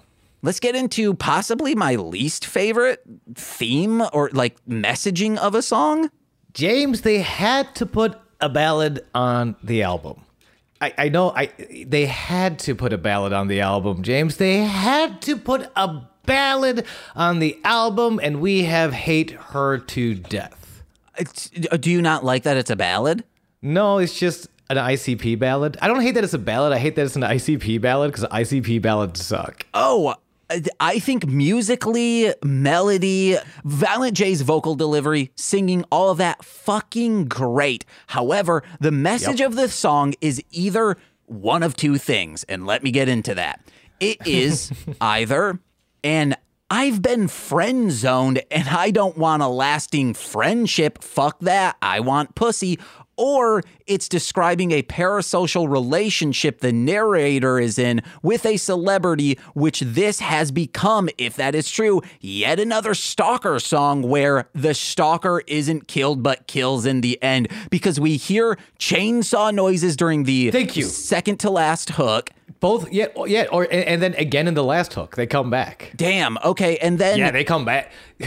people people have been like are, are like oh this is showing the two sides of a woman that he No. pe- yeah it's crazy No, how people are it's- trying to it's- defend it's- this it's- I would say, yeah, it's, it's not about the woman, and that's when I say fuck ICP ballads. That's it's not against it's nothing against them musically, uh, or or, or or vocally or or performatively. It's not even like lyrically. It's thematically and message wise. Fuck ICP ballads. They're so bad. They Mm-hmm, So- almost always are. Because I'm listening to it and it's not the worst. Because because the big callback they keep hitting back is and she doesn't belong to me. Mm-hmm. Yes, that's true. You're you're learning. You're learning. So he hates her. Okay. And then there's a chainsaw in the chorus. No. No chainsaw. Too far. Yep. You you went too far with a chainsaw. even if you're in a relationship like nicole doesn't belong to me i belong to nicole but that's my decision to say nicole i'm her property For true. Like it's not the worst version of this song, but man, fuck it. It's still not good. It's just it's not the worst, but it's not the best. It's, Do you want to know? No. I think this is the worst because, like in Mm. uh, how okay, how the Riddler and the Batman is a for real person you know exists and has that mentality and is spreading QAnon bullshit. This is a person who could really exist, like another love song on the Amazing Jeckel Brothers. That is so fucking campy and out there and like comedic. This has no comedy in it. This is a real person you could meet on the internet and they are thinking about going and stalking someone who they think they're in a relationship with and it's so stupid because it's like it's Yeah. they don't say if this is a good or bad thing i'm assuming they're implying it as bad but Yeah. anyone listening to this will be like, "Oh, well, she gives me light in my life. She makes the ha- the bad times good and the happy times even exist." But I hate her to death because she, in quotes, does not belong to me, is so bad. Don't do this. And uh, like again, Yeah. I want this is another stalker song. This song sucks. On to the next one. Sounds good. This is so I three starred this song. Ooh.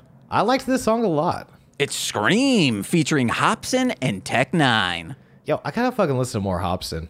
I feel like there's a minute he blew up and then he kind of like chilled out for a little bit. I'm like, yo, why? Uh, He's it- fucking. Cr- The why is because of him.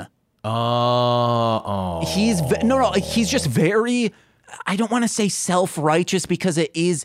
He is. He gets screwed over a lot. I've said this on the podcast before, but really makes the point on all albums to let you know he has been screwed over. Uh, okay, yeah. I kind of, I, I kind of know the type where like, like at the end of Lenny Bruce's career, it's kind of Mm-hmm. important that it was cool that he was doing all this material that was all about his court cases, but it wasn't funny. Yeah. Like no one's going out like, oh, let me yeah, let me hear that late stage Lenny Bruce where he doesn't tell a joke, but he just gets real upset about the government for a long time. it's it's like Uh, it's kind of the opposite where like GG Allin like it was good that he was talking about all of that stuff because like brutality and bloodshed for all is one of his best albums but punk rock feeds into that. But I think with Hopsin's case when everyone you work with even if you're in the right to say that they screwed you over people aren't going to want to work with you because it's like, well, wait, will I end up accidentally screwing him over or purposefully screwing him over and it's just a song now? And it's like also like yeah, it's you want to be able to, you want to say defend yourself absolutely. And it's uh that fucking Wu the first Wu Tang album. I know you don't love it, uh, but I do. And, and like one of the, who's your who's your A and R a, mount- a mountain climber who plays an electric guitar, and all their shots at Tommy Boy were fucking huge and like so important for that movement of independent hip hop. Yeah. I, I, and I, so you don't know what it is, but when it's like it's everything. Yes, that, that it- I was gonna say that it's Yeah. all the time him talking about that. It's like underground rappers who are constantly bull like shitting on the mainstream. It's like stop. Just because you're you're underground and saying you love hip hop doesn't mean this is more of a gimmick than the people who are always talking about jewelry in their songs. It's still your only focus in every single song. Well, and, and it's like the terrible thing you have to say is like you also still have to like put out good shit. And I mm-hmm. don't know, maybe he was maybe like it's you it, from your description it sounds like this the quality suffered, which is the same shame because talking about Scream and this verse, fucking crushes it. Okay, I will say all his stuff is very, very good. But Okay. when it, like if you're like, oh yes, this is very good, this is very good. But when you string it all together, like if you, I'm trying to think like Police Academy movies. You could hmm. watch all of those just like one at a time, just like, oh, one year I watched this one, one. Yeah, you're probably going to find fun in all of them. But if you try and watch all of them at once, you'll be like, wow, this is a lot more of the same. Or I guess I should have gone with Stalked by My Doctor because I recently watched all three What? of those in one day. Uh, That's we that that's a franchise that Yes, uh, exists. oh no. Betsy Sodaro and Mano Agapion on We Love Trash did watch alongs for these, and I got really high and watched along with them. And holy fucking shit, are they wild lifetime movies f- starring Eric Roberts? Yo, oh okay. Watch them, dude. They're on Prime for real, guys. Word. But yeah, on Scream. Yes. Uh, I, I mean, ICP have like set up their verse game on this. Tech Nine, fucking love Tech Nine, dude. Mm-hmm. I fucking, I'm so bummed. He used to come to Buffalo every year, and I've never, I never got to hit that show. I was always working. Aw, and damn. I'm so bummed. Yeah, I'm so bummed because Tech Nine is fucking, and he's great here too. Like, uh, spoiler alert, my choice is between this and cha- and uh, Night of the Chainsaw, and I really don't know because it's a definitive ICP. When am I going to get a chance to put Hopsin and Tech Nine on our playlist again? Yeah, you, know? never. I know, but Night of the Chainsaw is also very good. I don't know what I'm going to do. This song's great. Can I say my notes on it? Please. It's fun, and that's all. It does what it needs to do get you hype and dance, which Socks and I together danced to this while Butter screamed one song length piercing meow while we jammed out. And I know what everyone's thinking. Out of the four people in the apartment, you, pe- you know what I mean by people, two of them are cats. Of- yes, yes, yes. What was Nicole doing? Well, um, uh, she is, after that, staying with her parents for a while. so, Natch, natch. uh, people come on over, hang out. That's all I got to say about it. I see her walking around in the background, by the way. It ruins the joke. I'm sorry. Also, I mean, I referenced like Nicole You laughed. also referenced yes. her multiple times. Yes, she's come up in this episode. I wasn't expecting her to come up so much and you being able to see her before I wrote that joke. Well, oh, the other reason I think I might, I might this mic is chosen under six hundred twenty-five thousand listens. That's insane. Like under that, yeah. Like that's I I want to put it. I like I want to put it on the just to get it more traction, get more notice. This song's dope. I do. Oh, the skit at the end of this is someone Yes, Todd, the Todd skit, they're doing it's like a drug thing where they're smurfing.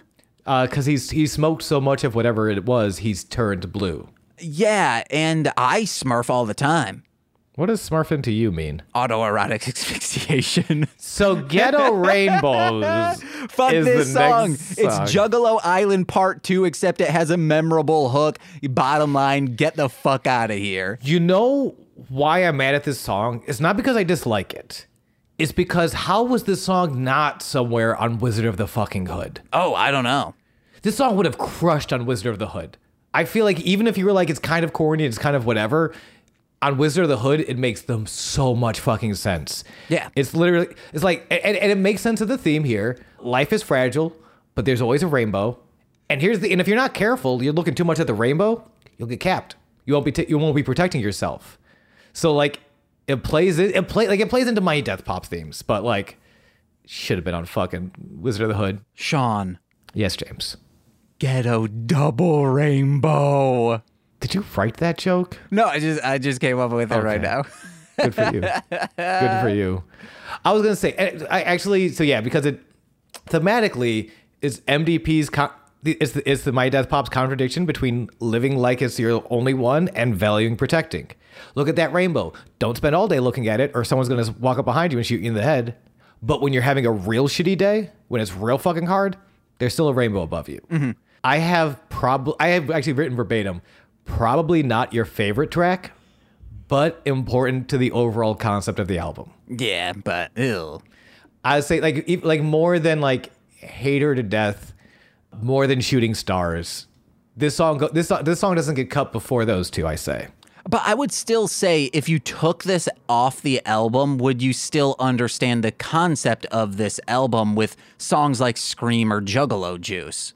If it wasn't for that line about looking up and getting capped, Okay. that's kind of like to me that's what put it over. Of like there are layers to this one. Whoa, dang, I just saw Sean's note. This has six stars to it. Damn. I don't, but let's get into it. Sean has a cum rag specifically next to this song. I have a cum rag for every song I ever listen to. Just get into the. F- oh. Stop pimping me for your shitty little jokes and talk about the fucking song. When I'm clowning. I do stuff and it's cool and I might kill you for demons. the song. Uh, all I have to say is this is smooth. I love the atmospheric, simple synthy bass riff, and it's not getting put on our list. However, a brand new list that I just came up with, this is on our playlist of ICP songs to listen to well stoned. Okay. Fuck, we have to go back and like. If I'm gonna contribute to the list, I actually need to go back and like think about it. Oh, I thought you were saying, oh, I guess we have to now go back and do that playlist. Uh, that's exactly what I'm saying. Oh, okay. Let's do it, baby. It's I mean, and and it's a weird thing. It comes into again the the balance of the Mighty Death Pop. While we're having fun clowning, it's dangerous if you don't if if you if you get reckless with us. Because don't forget, we are agents of death from the carnival from the dark carnival. Mm-hmm. Like everything's a joke. That angels' wings are broke. That's such a fucking weird line. And this is and this is the song I wrote down. MDP. I, we talked about before. The the least virtuous of the Joker cards. It's not killing to redeem the righteous. It kills to redeem stupidity and senselessness. I said it before. I'm saying it again because it really it changes the vibe, the entire vibe of Joker cards. It mm-hmm. becomes. It's no longer this morality play. It's not. It's not this very clear story of good and evil. It's you know. It's a little deeper than that now. Yeah. I also so both this and Ghetto Rainbows got it one star for me. Same reason. Probably not your favorite track. You seem to like it more than I did though. Oh, yeah. I didn't star it, though.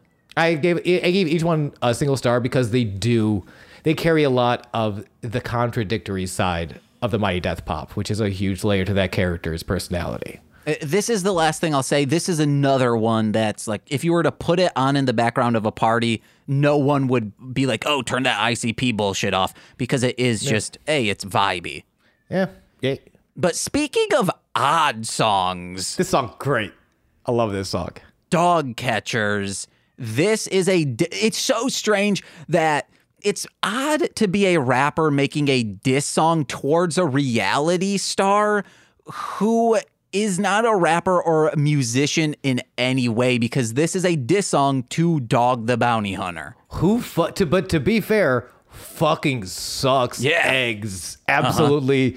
Like I love the oh, I love the fir- the first the first thing they do. They're sampling the phone call that got him canceled. I didn't realize why he I didn't realize what happened to Dog the Bounty Hunter. I had to kind of like look up like what it was and it's that phone call you hear at the beginning of the song is actually Dog the Bounty Hunter. Uh, that got leaked to the press, and it's just him saying the N word a lot. I- I thought this was actually. He was already something leaked to the press, and this was another thing leaked to the press. Oh God, was it? That Yeah, might be the case. He was referencing. saying, uh, like, oh, someone told people that I said this, and now, but also while calling that person what he called other people, and now our career's over because of this person. Dog the Bounty Hunter can't stop dropping N bombs. Yeah. He's he just can't. He just can't stop doing it. He's a- he- and he's a piece he's an absolute piece of shit. I love that, and I love that his claim was that he didn't know his N-word pass ran out. What? the- That's not how you defend that. That's not how you defend yourself afterwards. That's his defense. Like, oh, I didn't know. What, I didn't know we couldn't say this anymore. What? You want, oh, okay, anyone out there, Yeah.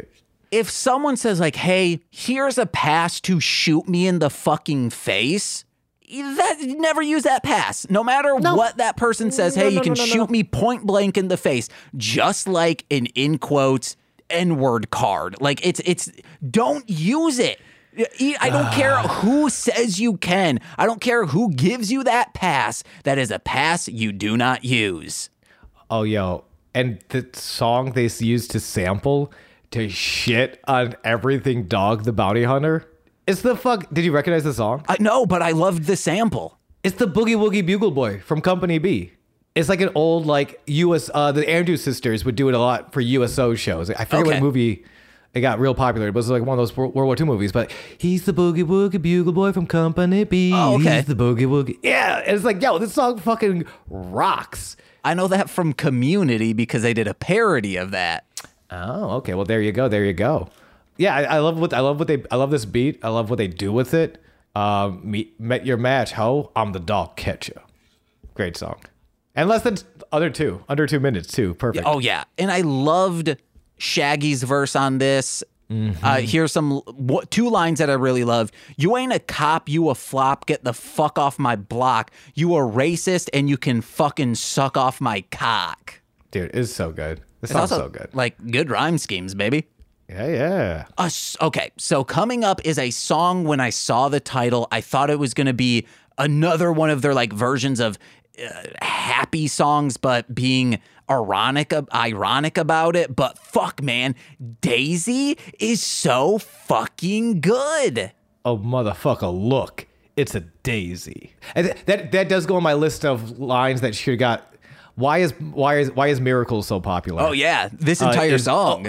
Oh, oh, motherfucker, look, it's a daisy. Mm-hmm, that's that's a mantra. Go out there, live your life. This feels like a Dark Lotus track mixed with Yeah. late first deck sensibility. The beat is fucking awesome. There's a d- amazing guitar riff throughout. The kick drum just swinging things along, and then there for the snare sound, it's like a bongo or a cooking pot, and the hook with the scratching through the vocal samples. It's great, and then the solo at the end. Uh, it got just one star because it is just like very uh, put it on in the background and I love it. It's like the pinnacle of those kinds of songs, but it wouldn't go on the playlist. It's not going on the playlist, but it is very good. And the story's dope as hell. Like the song is about the last human on Earth in this gray, desolate wasteland. We don't know what happened. Probably a nuclear apocalypse. Maybe it was uh, bang boom pow, bang pow boom, um, something like that. Boom pow bang, boom boom in my in my choo choo. Bang pow boom. Thank you. I know I got it wrong the first time, and then I just lost all confidence. But he's walking around alone in this terrible, desolate wasteland, and he, in the distance, spots a piece of color, a little bit of brightness, a daisy, and he runs over to it. He builds up his whole. He build, he, build, he builds a life here with a daisy, as what hope he hopes to be a symbol of hope, mm-hmm. a symbol of promise. That think that tomorrow to, uh, what the line is tomorrow look what this means to them. Picture a jungle standing in the middle. It all starts right here with this one little daisy. It helps plays into their themes. I'm sorry i ran over you. Go ahead. Oh, uh, I was just, you are going on the song. I'm going on what it reminds me of, which is The Last Man on Earth, that TV show. i didn't wait oh the uh, will forte one. Yeah. is that is that is that trope? It's that it's that archetype of storytelling I started watching that, but I didn't find it believable because Will Forte just does not want to marry and birth children with Kristen Schaal. That doesn't make any sense. I mean, to be fair, he kind of does until he runs into January Jones. Still. He's just kind of a shallow piece of shit. Also, to be fair, it's not Kristen Schaal. She's playing a character. Yeah. So, like, whatever. In that situation, though, I like. I wanted to, but we're all, but he's also not Will Forte. He's admittedly kind of a douchebag. Yeah. His character's like his character's meant to be not super like cheerable. I've thought about what I would do in that situation it, because I would be at a, a a morality conundrum.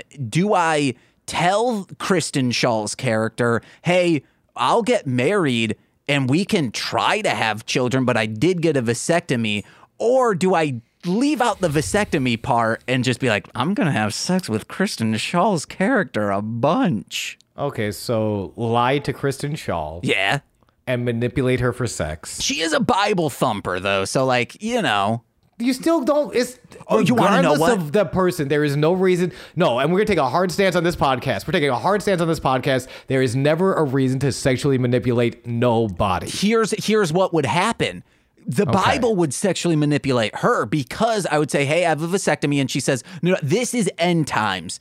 There will be a not immaculate. There will be virgin birth here, but you know, with sex." Okay, Your Jesus will make your vas deferences connect you- again, and I'll blast. but you're not lying in order to get sex with her, correct? No, I'm not. I'm. I Thank was you. upfront with her, and then the Bible lied to her, convincing Okay. her that. Which that's fine, right? Nah, but whatever. The Bible is fine, man. I believe in it. Uh, we're moving on. The Bible's real, man. Did you have anything else to say about daisies? Actually, because Uh, no, I did want to talk about this. I did want to talk about this song before you went on that tangent. Last thing is just I like because it, go, it go it goes back to their themes, and like a lot of these songs are playing on classic themes of ICP. This one, and I think it might be the. I have to go. I have to check. Ghetto Rainbows kind of hits on it too, but something they developed with Miracles and like a lot of songs going back. Natural magic over industrial oppression, Mm-hmm. and I didn't real I didn't realize like if you like I almost like if I ever if when we go back through these albums again, listening back and looking for those themes because natural magic, specifically magic, but especially natural magic versus industrial oppression, I think is like one of the founding tenets of juggalism. I love. I just started playing it. Industrial Oppression: The Gathering. Ooh, baby. Was that worth it? Yeah, of To course not it was. contribute to not contribute to this conversation. that contributes, baby. How does that con- how does that move anything forward? How does that validate my ideas or discredit my ideas? I will contribute. It's not the greatest. Uh, I don't know the. so the next that- song is "Where's God." Okay, I can knock Yeah. out the last two songs with the same exact note. I'll start with this one then. Where's God's? Oh sh- oh shit! What a title! It's it's why do innocent people die? This song, I think it picks up a little bit as far as messaging goes. The world is chaos. Some good people suffer while some face zero consequence. I think okay, there's one redeeming part of the song, and it's the line "Let Jake and Jack Jekyll juggle," um, which is a reference to like like the fact that they have a "Why do innocent people die?" and they give you not a not a not the most satisfying answer, but an answer that's better than ninety five percent of religions Yeah. who who who are like I don't know. Like no, they they have an actual answer. That's I'm not gonna lie, not the worst thing in the world. Jake and Jack, of course. Uh, for those of you who need the, do you want to break this down of the, of their lore reminders, or do, or should I handle this? Well, I don't. Uh, do is this okay? So when you die, your sins will be uh, are ball represented by balls.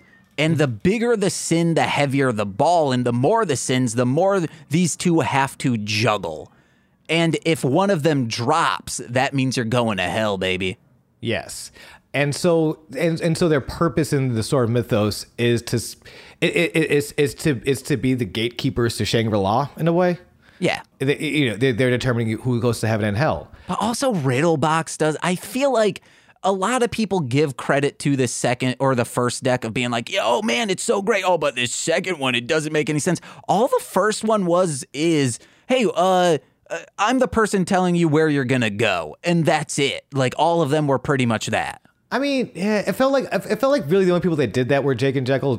Riddlebox was kind of tricky like that. Uh, I think I, they all felt like a few of them have purposes. A lot of them are just weapons. Like Milenko is a soldier; he's a weapon of illusion. Riddlebox is a is kind of another weapon of illusion that kind of like tricks you to opening the box and fucks with you. No, but when you open the box, it will. I believe if it opens, you go to a hell. Like it is another. Oh. Because I remember on that episode, I explained what it was, and you're like, "Oh fuck, I'm just now understanding that." So you have been in the past not understanding Riddle Box, if I remember correctly.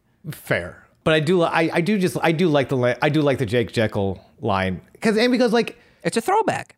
it's a throwback and it's like nah for true. Like you can't um, a reminder to accept the things we can't change and change the things we can. Um, which is hey it's a cliche but it's a good one. The Serenity Prayer, right? for true. Yeah yeah. Okay, I'll say my first note and then the note that goes for the last two. It's the same exact thing. The vocal mixing in the hook, emulating a gospel choir, and the warm reverb during the verses are such great touches. I love that. Now, Here's where I go into both Where is God and Forever. This is a non offensive song, especially because it could have been a lot lot more like it, it, meaning non-offensive of being like hey, it's just a song. It's fine but it could have been much worse. It could have been like so corny and overdone. But I think the production does more to make it good rather than the rapping and lyrical content. And that's for both of them. It's just the production's very good. How, and not just like, oh, the instrumentation and composition, but how the vocals are mixed, how it's put in the song, I think is very, very good and makes these songs okay opposed to trite shit. Okay. Yeah, I agree. It, it's I don't got the ear for it, but it sounded. I remember it, it, it sounded. I had fine. It sounds like a de- it's definitely a departure. They definitely. Ex- I feel like they're experimenting mm-hmm. with the traditional ICP sound, but I think that's. I think they did it successfully. Sure. And forever, yeah. I wish it was Uncle Jesse and the Beach Boys, but it's not that forever. It's a different one. Violent J goes on in the first verse. Life's hard. All we can do is gain wisdom and maintain. True. Shaggy Two Dope says happiness is your perception. Shit hurts. It gets worse, but it won't last forever. A little callous, but true. A little callous for my little phallus. Okay. We all have no true perception of forever. And this was interesting. I don't know if this was in there or this was me just like noticing something while listening, but that we ha- we as individual beings have no perception of forever because our own because because the song references your personal forever multiple times. Our personal forever ends. Mm-hmm. That's our life. After forever, which they name drop at some point, they use the phrase after forever. That's the true mystery. You know, because what's the line? We just want to see us all together after forever in off in Shangri-La. So like, I don't know, it's something weird about them like, yeah, you you know, here's your forever, your life. It's not actually forever. It's your after forever. We hope whatever happens in this whatever happens here, we just kind of hope we all get together and it's chill. It's all right. As far as like these feel good ender songs, I think it's up there. Yeah. And then yeah, the final sound of the album is that the bubble pop sound and then the death pop. And that's the and that's the album. So what are we picking? I already know what we're picking. I think I do too. Can we go? Uh, We're doing Okay. three. It's Night of the Chainsaw. thank you, thank you, thank you. I was going to ask you if we could do three. Bazooka Joey and Scream. Perfect. I like it. I like it. Uh, well, pretty much, w- uh, listeners and to Sean, if we're past the two hour mark on the recording, Sean could literally say any song and I'll say, yeah, all right. All right, dope. I love Scream. And yeah, I wanted to be just like, yeah, can we get, yeah, can we, because it, it, it feels weird not putting Night of the Chainsaw on there. Like, I feel like this, It's so good. It's very good. Um, it, and it's, it feels kind of weird not putting Chris Benoit on there, but I'm okay with what. There's just there is a lot of good stuff on this album. Yeah. Chris Benoit honorable mention, but doesn't make the playlist. Unfortunately, I'm sorry. Hey, uh, let's go. Let's uh, wrap this one up. Yeah. Chia! Next week, real quick, we are doing Dark Lotus's final album, The Mud, Water, Air, and Blood. Oh man, and then after that, we're getting to Reindeer Games, which is 3 6 Mafia members and ICP plus Otis from Axe Murder Boys did a crunk album, and it is pretty good. Get excited. So, what you got to plug? Uh, you know me. I'm Goose Von Kaiser at twitch.tv slash Goose Von Kaiser. Uh, I play. I'm playing a lot of wrestling games. I'm playing other games, and I'm hanging out, having a good time. Chia! Hey guys, head over to MLMpod.com to listen to my music, download it under Marshland Monster, find out information about my other podcasts such as Sweet Child of Time, Mostly Speaking Sentai, and Hit It and Crit It. Ooh baby, ooh baby, it's a good time. You can also find my music wherever music is found under Marshland Monster. And please go to patreon.com forward slash MLM pod, where for $5 a month you get exclusive podcasts. It's a good time every single Friday. You get something new in that feed. But if you're a $10 patron, we're currently trying to work on another thing. I'll have new information, but right now you get watch alongs or exclusive streams every single month. Currently working on a new thing that I think people will really enjoy, but you also get shout outs on every single free feed podcast that we do. So let's begin with that, starting with Steve F. And I'm dancing Eric Berry of Ranger Command Power Hour, with a goddamn bazooka. Alex Z, the Waz, And I'm dancing Orion, he's a rapper, Defo, D hyphen F O, with a goddamn hyphen bazooka. Kayla, aka Two Grapes, And I'm dancing Jordan B, the Chaos Witch. with a goddamn bazooka. Oh, and he's back in that ass. It's Joshua, M- Nicole's brother. And I'm dancing And finally, Steve Barnes. with a goddamn bazooka. I've been James, I've been Sean. and we've been shuffling the deck. Bye. Bye. This has been a Marshland Media production, produced by James McCollum. For more content, please visit MLMpod.com. To support our network and have access to exclusive podcasts, head over to patreon.com forward slash MLMpod and sign up today. Oh, yeah.